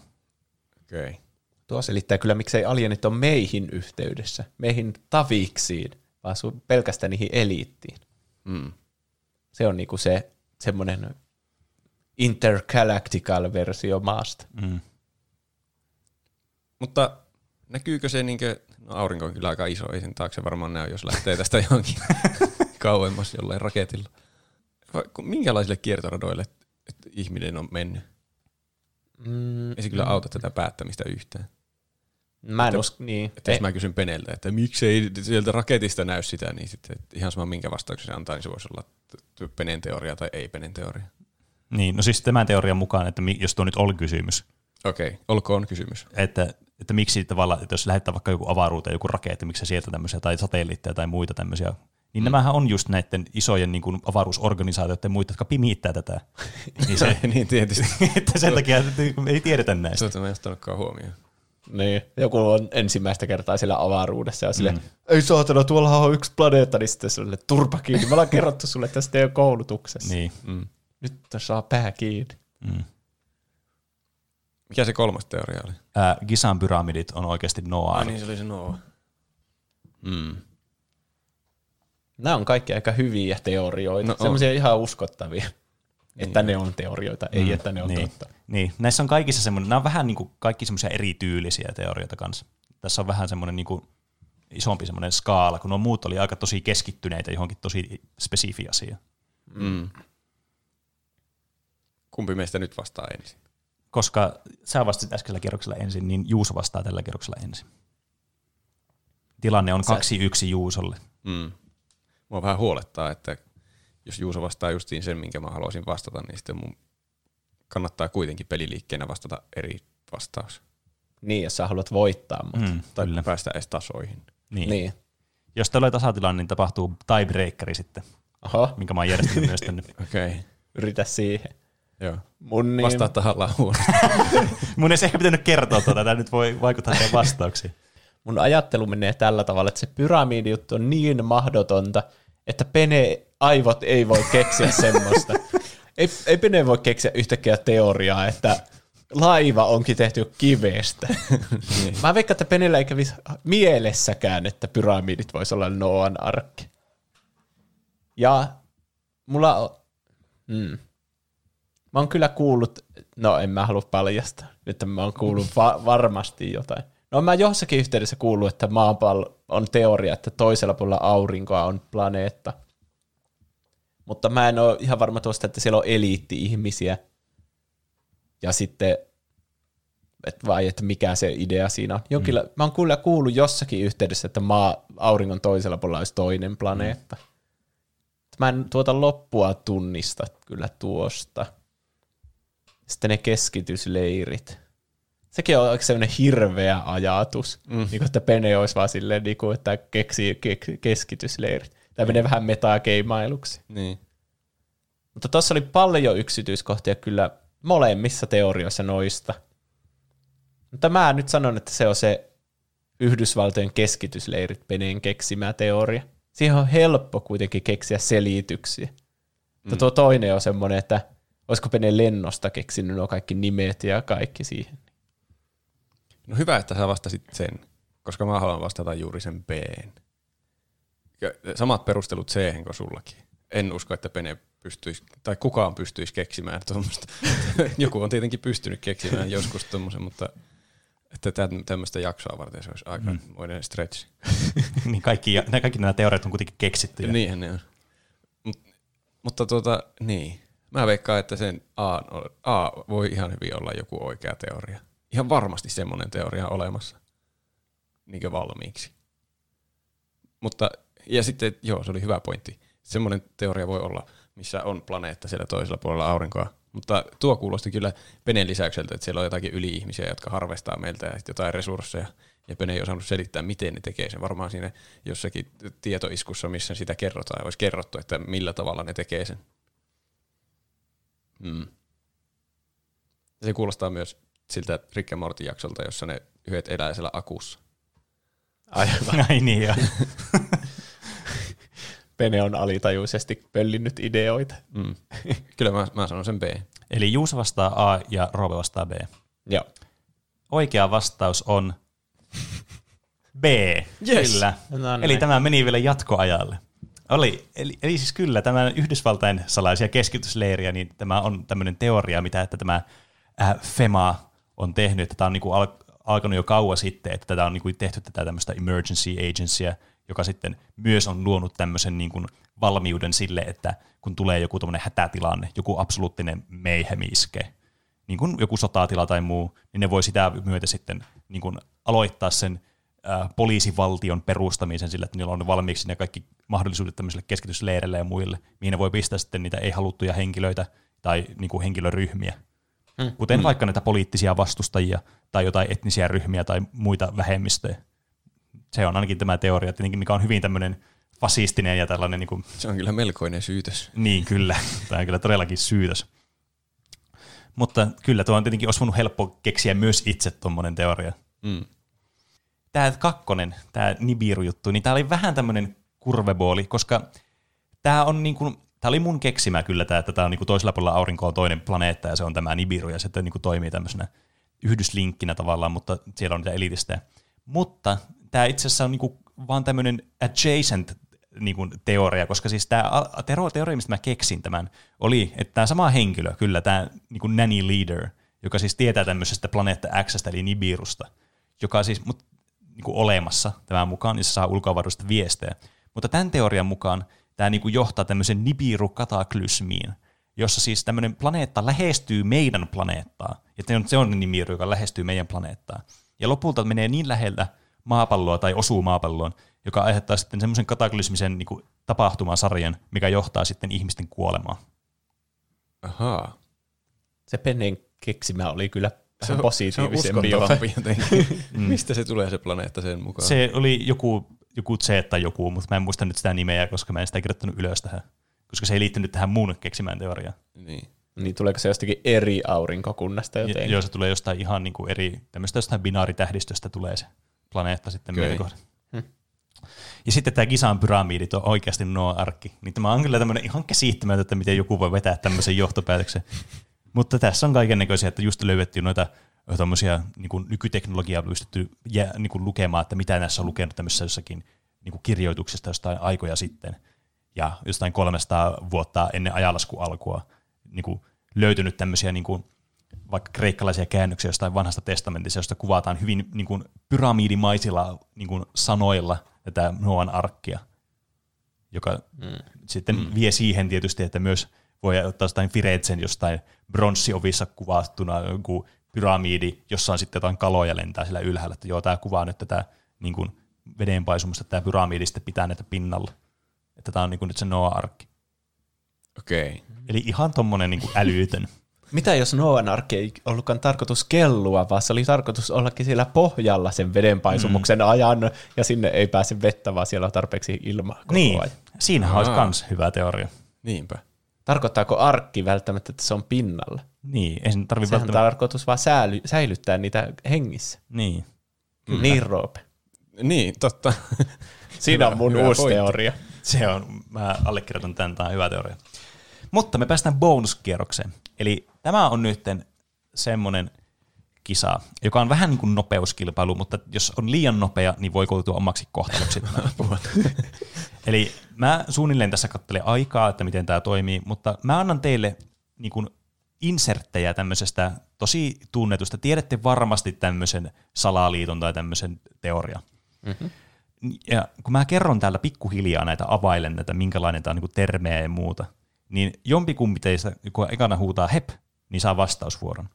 Mutta jos saa vastat väärin, niin toinen saa sitten seuraavan vastausvuoron noin parinkymmenen sekunnin ajaksi, että mä kerron parikymmentä sekuntia näitä juttuja ja sitten anna se, se voi vastata siinä välissä. Mutta jos ei ole silloinkaan vielä vastannut, niin sitten se toinenkin saa vastata.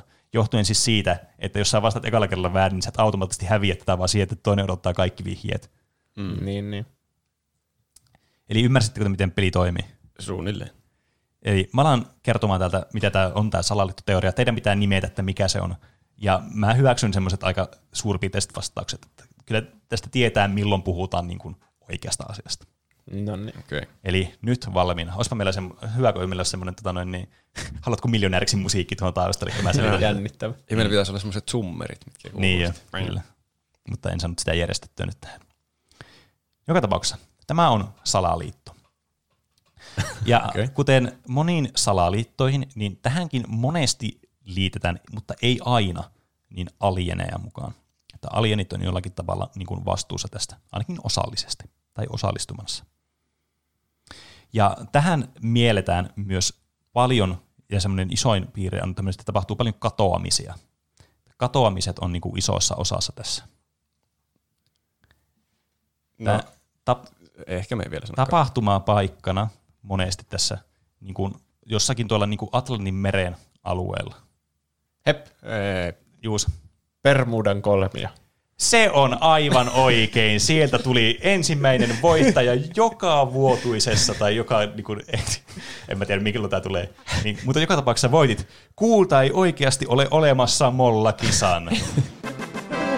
Ai, ai. Yes. Tuli kyllä ratkaiseva tuo vesivihje. Mm. Oli liian hidas. Mä en tiedä oikeastaan hirveänä mitään Bermudan kolmiosta. Muuta kuin, että jotenkin tie, jotkut lentokoneet tai laivat menee siitä yli ja sitten katoaa. Mm, kyllä. Mä meinasin siinä aluksi sanoa eh, heppinä vaan, että, tuota, että alienit vaan ottaa ihmisiä mukaan jostain. Tulee niitä crop circleita, mistä ne Ah, tulee. aivan.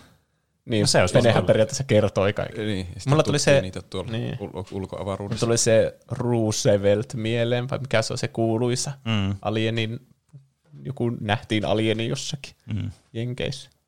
kyllä. En mä tiedä, että Bermudan kolmio liittyy edes alienit. No siihen joskus liitetään alienit, että se on niinku, että mihin ne katoaa ne lentokoneet ja laivat ja muut. Että Niin. onko se alienien syytä, että ne katoaa sieltä, vai onko se jotain muita kosmisia voimia, mitä tällä Bermudan kolmiolla on, että mm. se aiheuttaa niiden katoamista, että meneekö ne toiseen dimensioon vai mitä. Mm. Mm. Se oli mun mielestä lapsena aina yksi kiehtovimmista tämmöistä teorioista tuo Bermudan kolmio. Mä tykkäsin sitä ihan hirveästi lapsena. Mä näkin Redditissä semmoisen starterpackin, että asioita, mitä pienenä luulin, että ne olisi paljon isompi osa minun elämääni kuin mitä ne onkaan. Mm. Ja siinä oli just se jotain, mikä se on se hiekka, joka upottaa. Niin. Juoksuhiekka. Ja sitten siinä oli Bermudan kolmio kanssa. että joutuu jotenkin aina väistämään Bermudan kolmiota, kun Mm. matkustaa tai jotain. niin. Juoksuhiekka, jos joutuu, niin tietää saman tien, mitä pitää tehdä. niin. Mitä? En pitää olla vain nopea liikkeistä. Se pitää jotenkin Totta. polkea. Eikö, Niin. niin. Sulle pitää heittää köysi. Eikö polkeminen kanssa, että jos sä joudut siihen, niin se pitää polkea, että sä niinku, et imeydy sinne. Suostakin pääsi jotenkin polkemalla pois vissiin. Mm. Vai onko se, että pitää pysyä vaan rauhallisena? Ei, se on Harry Potterista. Hyväksyä kohtalonsa. Niin. Mm. Mutta sellainen oli tämä meidän salaliittoteoria-aiheinen kilpailu. Se oli hyvä Se oli kilpailu. hauska. Mitäpäs teille on kuulunut viime viikolla? Aloitetaan Juusosta. Mulle kuuluu hyvää, kiitos kysymästä. No, niin. Mä aloitin Final Fantasy 7 remakein nyt sitten. Nonni, Mä oon pelannut sitä kolme tuntia. eli vasta alussa. No on, se on varmasti taas semmoinen 60 tunnin peli. mm. mä päätin, että mä aloitan kontrollin vasta sitten, kun se Pleikka Viitosen versio on tullut. Okay. Koska siitä on tulossa varmasti Pleikka Viitosen versio. Mm. Ensi kuussa taisi olla. Mä en tietenkään tiedä, milloin mä saan se itse Pleikka Viitosen. Niin, aivan. Mutta Seiskaa ei vissi ole niinku sanottu ainakaan, että sitä paranneltaisiin sille Viitoselle. Niin Mm. se on nyt tässä välissä. Ja mä oon, se on ollut kaikkien vuoden parhaiten listoilla. Mm. Meilläkin se sai palkinnon. Kyllä. Pakko kai se on pelata. Onko se kontrollin Pleikka 5-versio semmoinen, missä pitää maksaa vielä erikseen vai saako sen vaan, kun on se edellinen versio? Mä itse asiassa sain joululahjaksi Control Ultimate Editionin, mistä mä puhuin, että Aa. siinä saa mukana sen Pleikka Viitosen versio. Aivan. Aivan, aivan. Niin nyt se on sitten looginen aloittaa siitä viitoselta sitten. No se on totta. Mm. Niin. Öö, ja mä aloitin uuden sarjan, josta Roope tykkää. Community. Aa, no hyvä. Mä oon katsonut 11 jaksoa. Viimeksi Jack Black aikoi liittyä niiden opiskeluryhmään. Ah, aivan. Se oli kummallinen jakso. No tykkääkö sä siitä? Sarjasta Niin. vai Jack Blackista. No vaikka sarjasta ensiksi. Tosi hyvä. Ei Aha. helvetti. Yes. Mik, miksi et sä aikaisemmin kertonut, että tätä pitää katsoa? Mä oon joka päivä kertonut teille, että teidän pitää katsoa sitä. Vitsi, mä tykkään 20 minuutin sarjoista tosi paljon. Ne on mm. täydellisiä kuin syö vaikka. Niin on. Syömiseen aivan mahtavia. Niin. Yleensä se syöminen kestää suunnilleen sen verran. niin. Syö ja juo kahvit, niin sitten on siinä katsottu sarja. niin. Mitä Roope on tehnyt? Mäkin olen tehnyt kaksi asiaa. Ja tuota, ensimmäisestä Juuso voi olla ainakin erittäin tyytyväinen. Mä vihdoin pääsin GTA Vitosen läpi sen tarin, No niin, tarinan no niin. session. Saitko hyvän endingin? Öö, joo. Tai siinä piti vissiin vähän valita, minkälaisen ottaa. Niin. Vai en tiedä kyllä, voiko siinä olla semmoinen, että ei tarvitse valita ollenkaan. Mutta mä otin semmoisen, mihin mä ainakin itse olin tyytyväinen. No niin. Mm. Oli onnellinen loppu. Sehän on tärkeintä. Saa spoilata sen sitten jossakin jaksossa koko peli. Kyllä. Mm. Se oli hyvä peli se. Hyvä. Saa nähdä, jaksanko mä mennä sinne vielä seikkailemaan sinne kaupunkiin. Sun senkin pitää jälkeen. tehdä ne kaikki ajokilpailut, kaikki rampit. Sitten sun pitää lentää lentokoneella kaikkien ali, kaikkien siltojen. Se voi olla iso työmaa mulle. Ja kerätä kaikki puluut. Niin. Eikö hetkinen, nyt on väärä peli. Sun pitää nähdä ne kolme alieni alusta. Se on ihan hauska. Aa. Totta, nyt kun salaliittoteoriasta puhuttiin. niin Mm. Niin. Mä sain justiin semmoisen jonkun tehtävän niin tuossa ihan lopussa, mitä mä en jaksanut edes enää alkaa tekemään, että pitää joku semmoinen asuntomyyjätyyppi pitää sen kaikki kyltit tuhota. Ja niitä oli jotakin tosi monta, mä en jaksanut alkaa kiertää niitä kaikkia. Okei. Okay. Hmm. Mutta saa nähdä, jos mä joskus vielä jaksan. Mä oon vissiin kah- joku 80 prosenttia vetänyt siitä, että ei mulla ihan hirveästi tietenkään Niin, olisi niin. siinä enää jäljellä. Ne sivutehtävät on muistaakseni tosi hauskoja. On ne ollut kyllä ainakin tähän asti. Hmm. Mutta toinen asia. Öö, katsoin net- Netflixissä tämmöisen elokuvan kuin The Trial of the Chicago Seven. Semmoinen omituinen oikeuselokuva, mikä liittyy vissiin Jenkeissä oli Vietnamin sodan aikaan oli semmoisia jotain tärkeitä mielenosoittajia, joita sitten te- te- osuvasti salaliitosta syytettiin. ja sitten siinä niin kerrotaan sitä niiden oikeushommaa. Eli ihan niinku semmoinen tosi tapahtumiin perustuva. Kyllä. Ja mä katsoin sitä jotakin videoa, ja se tapaus on vissiin vielä paljon hullumpi, mitä siinä niin elokuvassa. Aha. Että siitä pitäisi, tekisi mieli alkaa tutkia enemmänkin sitä tapausta, että se oli joku aivan niin sirkusta se koko oikeus. Hmm. Se alkoi ärsyttää siinä elokuvassa, kun se tuomari on niin ärsyttävä. Kannattaa katsoa, se oli ihan hyvä elokuva. Ja. Mm. Mitä Pene on tehnyt? No, mä oon jatkanut mun suosikkipeliä, eli Bloodbornea tietysti eteenpäin. Ja mä oon huomannut tosiaan, että siinä on tosi paljon paikkoja, missä mä en ole ikinä edes käynyt, kun mä ekalla kerralla pelannut sitä peliä läpi. Et mä oon tyylin pelannut sitä pelistä ehkä 50 prosenttia, kun mä pelasin ekalla kerralla sen läpi. Aha. Mm. Niin tää on ollut todella positiivinen yllätys, koska se peli itsessään on aika lyhyt silleen, jos sä pelaat vaan ne pakolliset asiat. Että ne ylimääräiset asiat siinä pelissä on huomattavasti kattavampia ja semmoista, niinku, että sä pääset sinne kunnolla niinku pelaamaan vielä enemmän. Niin, niin todella innollani sitä on pelannut. Ja sitten kanssa aloitin aivan uuden, tuoreen pelin kaveritten kanssa, mitä pelata, kun Spellbreakin. No. Mm. Eli tämmöinen niin kuin, äh, Battle Royale, jossa sä oot tämmöinen battle maagi, eli sä saat tämmöisiä loitsuja, joita sä voit sitten yhdistellä ja voit niin kuin, tuhota sun vastustajien kan- tai kavereiden kanssa ne vastustajat sitten niillä loitsuilla. Että tämmöinen aika niin kuin, paljon tuli tämmöinen niin Fortnite-tyylinen, että just kolmannetta persoonasta pelattuja, mutta niin kuin fantasia-elementeillä just, että sä niin kuin kästäilet vaikka jotain fireballia tai jotain Poison Cloudia tai muuta tällaista. Ja sitten se idea kanssa on siinä, että sä voit sitten yhdistää niitä, kun sulla voi olla kaksi erilaista taikaa, erityyppistä taikaa, niin sä voit yhdistää sitten niitä tavallaan niin kuin semmoisiksi komboiksi. Et siinä on aika mm. paljon kaikkea semmoista niin kuin, äh, niin kuin lisää juttua, mitä ei niin kuin heti ymmärrä ensimmäisellä pelikaralla, että mikä on hyvä vaikka yhdistelmä tai muuta. Mutta joka tapauksessa tosi hauska peli ja semmoinen niin kuin, kerrankin tosi tuore peli kanssa, mitä on tullut pelattua. Niin. Sitten mä kans muistin muuten vielä yhden, minkä mä nyt tässä sanon, kun mä unohan varmasti sanoa ensi jaksossa, jos mä en sano. Niin kans pelannut semmoista peliä kuin Warhammer Vermintide, eli täm, tai Vermintide 2, joka on siis tämmöinen niin kuin, käytännössä zombilahtaamispeli tämmöisessä keskiaikaisessa ympäristössä, mutta pelataan Warcraft-universumissa, eli tapetaan rottia. Todella hauska peli. Eli Warcraft vai Warhammer? Warhammer. Mitä mä sanoin? Äsken sanoit ainakin Warcraft. Warhammeria tarkoitin. Niin, niin. Vitsi, kun mulla menee aina sekaisin tässä podcastissa. Mä, monesti kun mä alan selittämään tosi nopeasti tätä juttua, niin mä sanon aina Warcraftia Warhammeriksi ja Warhammeria Warcraftiksi. Ja Outer Worlds ja Wi- Wilds Niin, sekaisin Mut, helposti. mutta mun puolustukseksi ne on hyvin samanlaisia sanoja. Eli Warhammer Vermintide 2 on pelannut. Mit, miten siinä lahdataan? Mistä se on kuvattu? Ensimmäistä persoonasta. Okei. Mm, Semmoinen zombilahtaus. kysyin. Okei. Miksi mulla tulee siitä mieleen joku strategiapeli?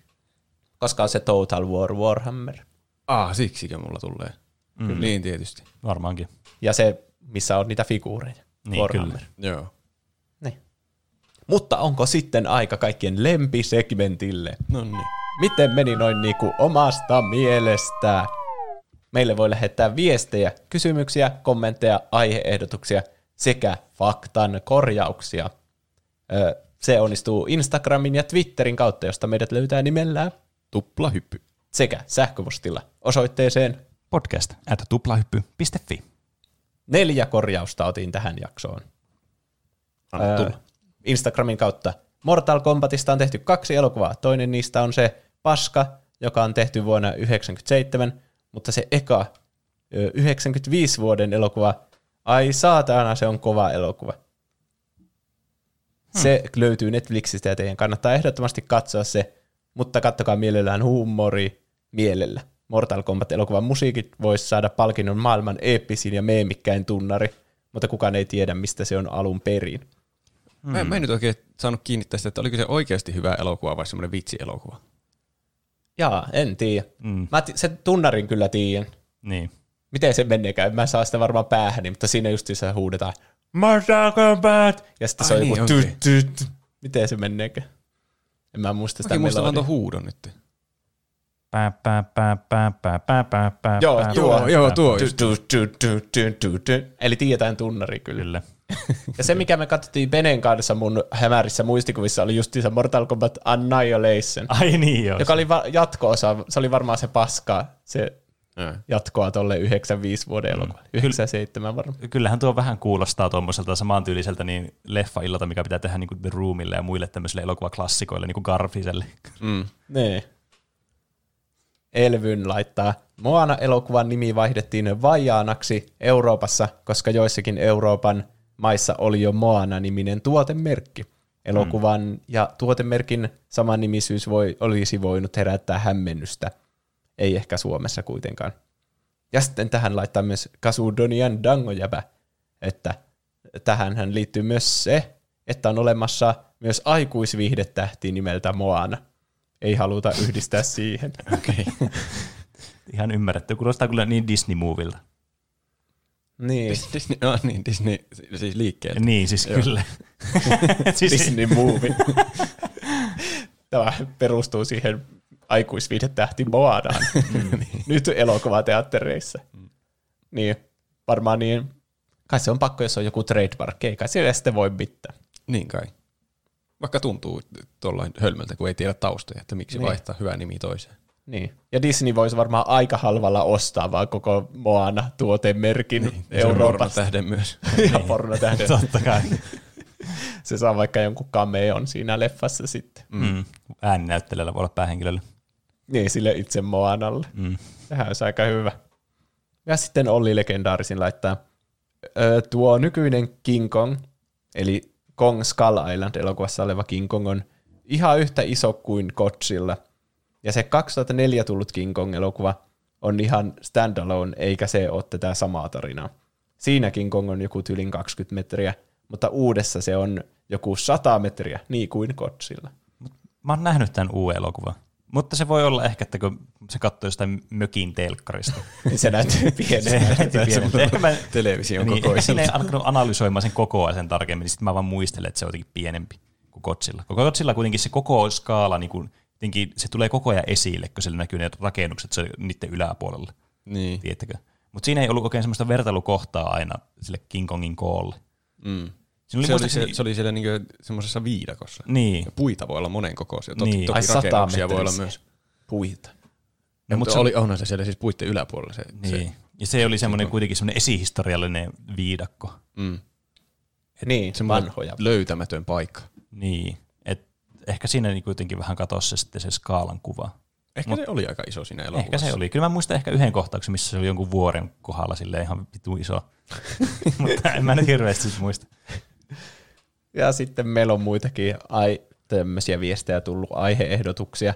Elvyn toivoi salaliittoteorioita. No, Toivottavasti tämä tyydytti sen Kyllä. toivetta.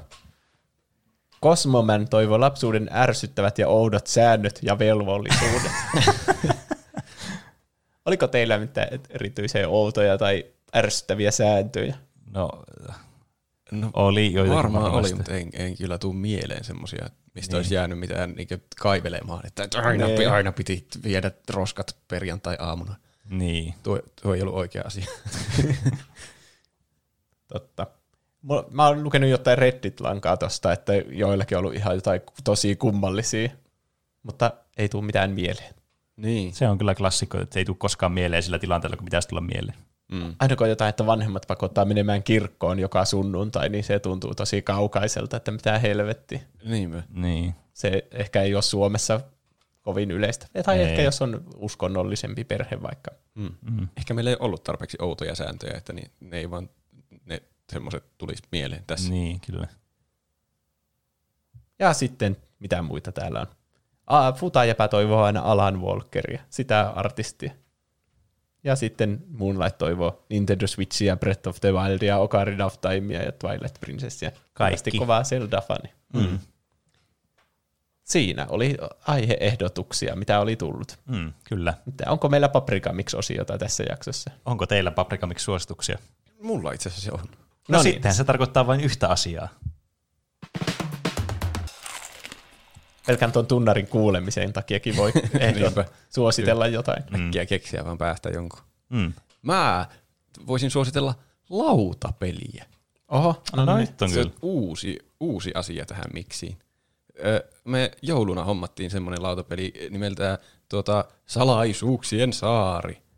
Ja se oli mun mielestä hyvä semmoinen niinkö, vähän niin kuin välimuoto semmoisesta oikea lautapeli harrastajapelistä. Että semmoinen tosi monimutkainen, mm. hullu, mitä jollakin kaveriporukalla pelataan. Mutta sitten myös semmoinen normilautapeli, mitä jollakin perheen kanssa voi pelata.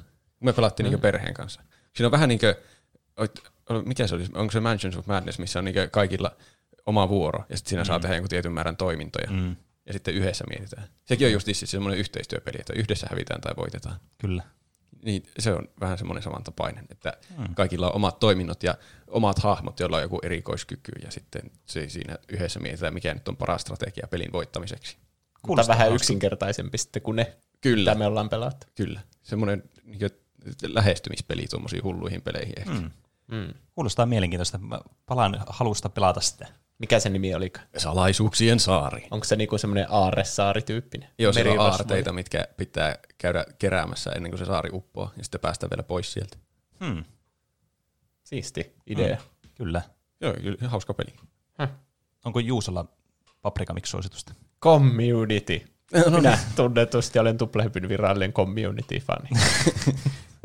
Katso, jos kaikki alkaa katsoa sitä yhtä aikaa, niin sitten sille tulee uusi semmoinen, öö, se tulee uudestaan pinnalle, tiedättekö? Se on kuitenkin jo yli kymmenen vuotta vanha sarja. Niin, mm. me ollaan sitten community community. Niin. Mut se ei tunnu yhtään kymmenen vuotta vanhalta sarjalta. Se on jotenkin hyvin semmoinen moderni. Niin, paitsi se, että ne puhuu koko ajan, että 2009, wuu. No se tietenkin. Onko sä käynyt katsomassa uuden leffan Kristallikallon valtakunta? mm. Sirp, sirp. no, mutta siinä oli kaikki. Mulla on vielä, Ai. itse asiassa mä just keksin Paprikamiksi suosituksen, koska lautapeleistä puhuttiin, ja tämä on tämän takia tämä segmentti on olemassa, että me voimme puhua asioista, mistä tulee harvemmin tehtyä jaksoa. Mä suosittelen kans tämmöistä tosi hyvää lautapeliä, joka sopii niin semmoisille, niin kuin, jotka pelaa lautapelejä silleen kasuaalisti tai tykkää tosi strategisista ja semmoista niin kuin, monipuolitoisista pe- lautapeleistä. Nimittäin Dungeons and Dragons äh, tänne universumiin sijoittuva peli Lords of Waterdeep, joka on siis tämmöinen niin resurssien hallintapeli, jossa tarkoituksena on olla niin kuin eniten voittopisteitä pelin lopussa, ja niitä saadaan keräämällä erilaisia resursseja, eli tämmöisiä seikkailijoita omaan tavernaan, ja sitten tekemällä erilaisia tehtäviä, jotka sitten kasvattaa sun voittopistesaldoa. Ja tässä pelissä on tietysti kaikkea muutakin tämmöistä niin kuin, ö, resurssihallinta-peleille tyypillisiä elementtejä, mihin sun pitää käyttää resursseja, mistä sä saat resursseja, miten sä voit häiritä toisten peliä, miten sä voit auttaa omaa peliä. Paljon löytyy puolia, että periaatteessa on tosi helppo peli niin kuin oppia ja pelata, kun pelaa vaan, mutta löytyy sitten paljon tämmöistä niin kuin strategista syvyyttä tästä. Ja tietysti tämä temaattisesti on myös aika hauska tämä peli, kun tämä on kuitenkin Dungeons Dragons universumiin sijoittuva peli, niin mm. aina löytyy mm. semmoista niin kuin pientä ekstraa sitten siltäkin saralta. Tulee pidän. tutummaksi se maailma sitäkin mm. kautta. Kyllä. Mm. Kyllä. No siinä taisi olla kaikki. Kiitos Kiitos. kaikille, jotka kuuntelitte, laitatte viestejä, vastasitte viikon kysymykseen, laitatte iTunesissa viiden tähden arvostelun. Kiitos, kiitos. Ja Kyllä. Ah, joku tunnussana sinne. Niin. Ö, Jims, ostakaa tavaroita Jimsiltä. Käykää niin kirjoittamassa sinne. Mm, kyllä, ja kiitos Jimsille sponsoroinnista. Kiitos paljon. Käyttäkää sitä linkkiä, joka on siellä kuvauksessa. Mm. Ja Instagramit ja muut. Kyllä. Ne Discord linkkejä. Siinä menkää kaikki linkkeihin, mitä löytyy. Kyllä. Ah, palataanko aiheeseen ensi viikolla? Nähdään näin. Nähdään ensi viikolla. Moi moi. Hei hei.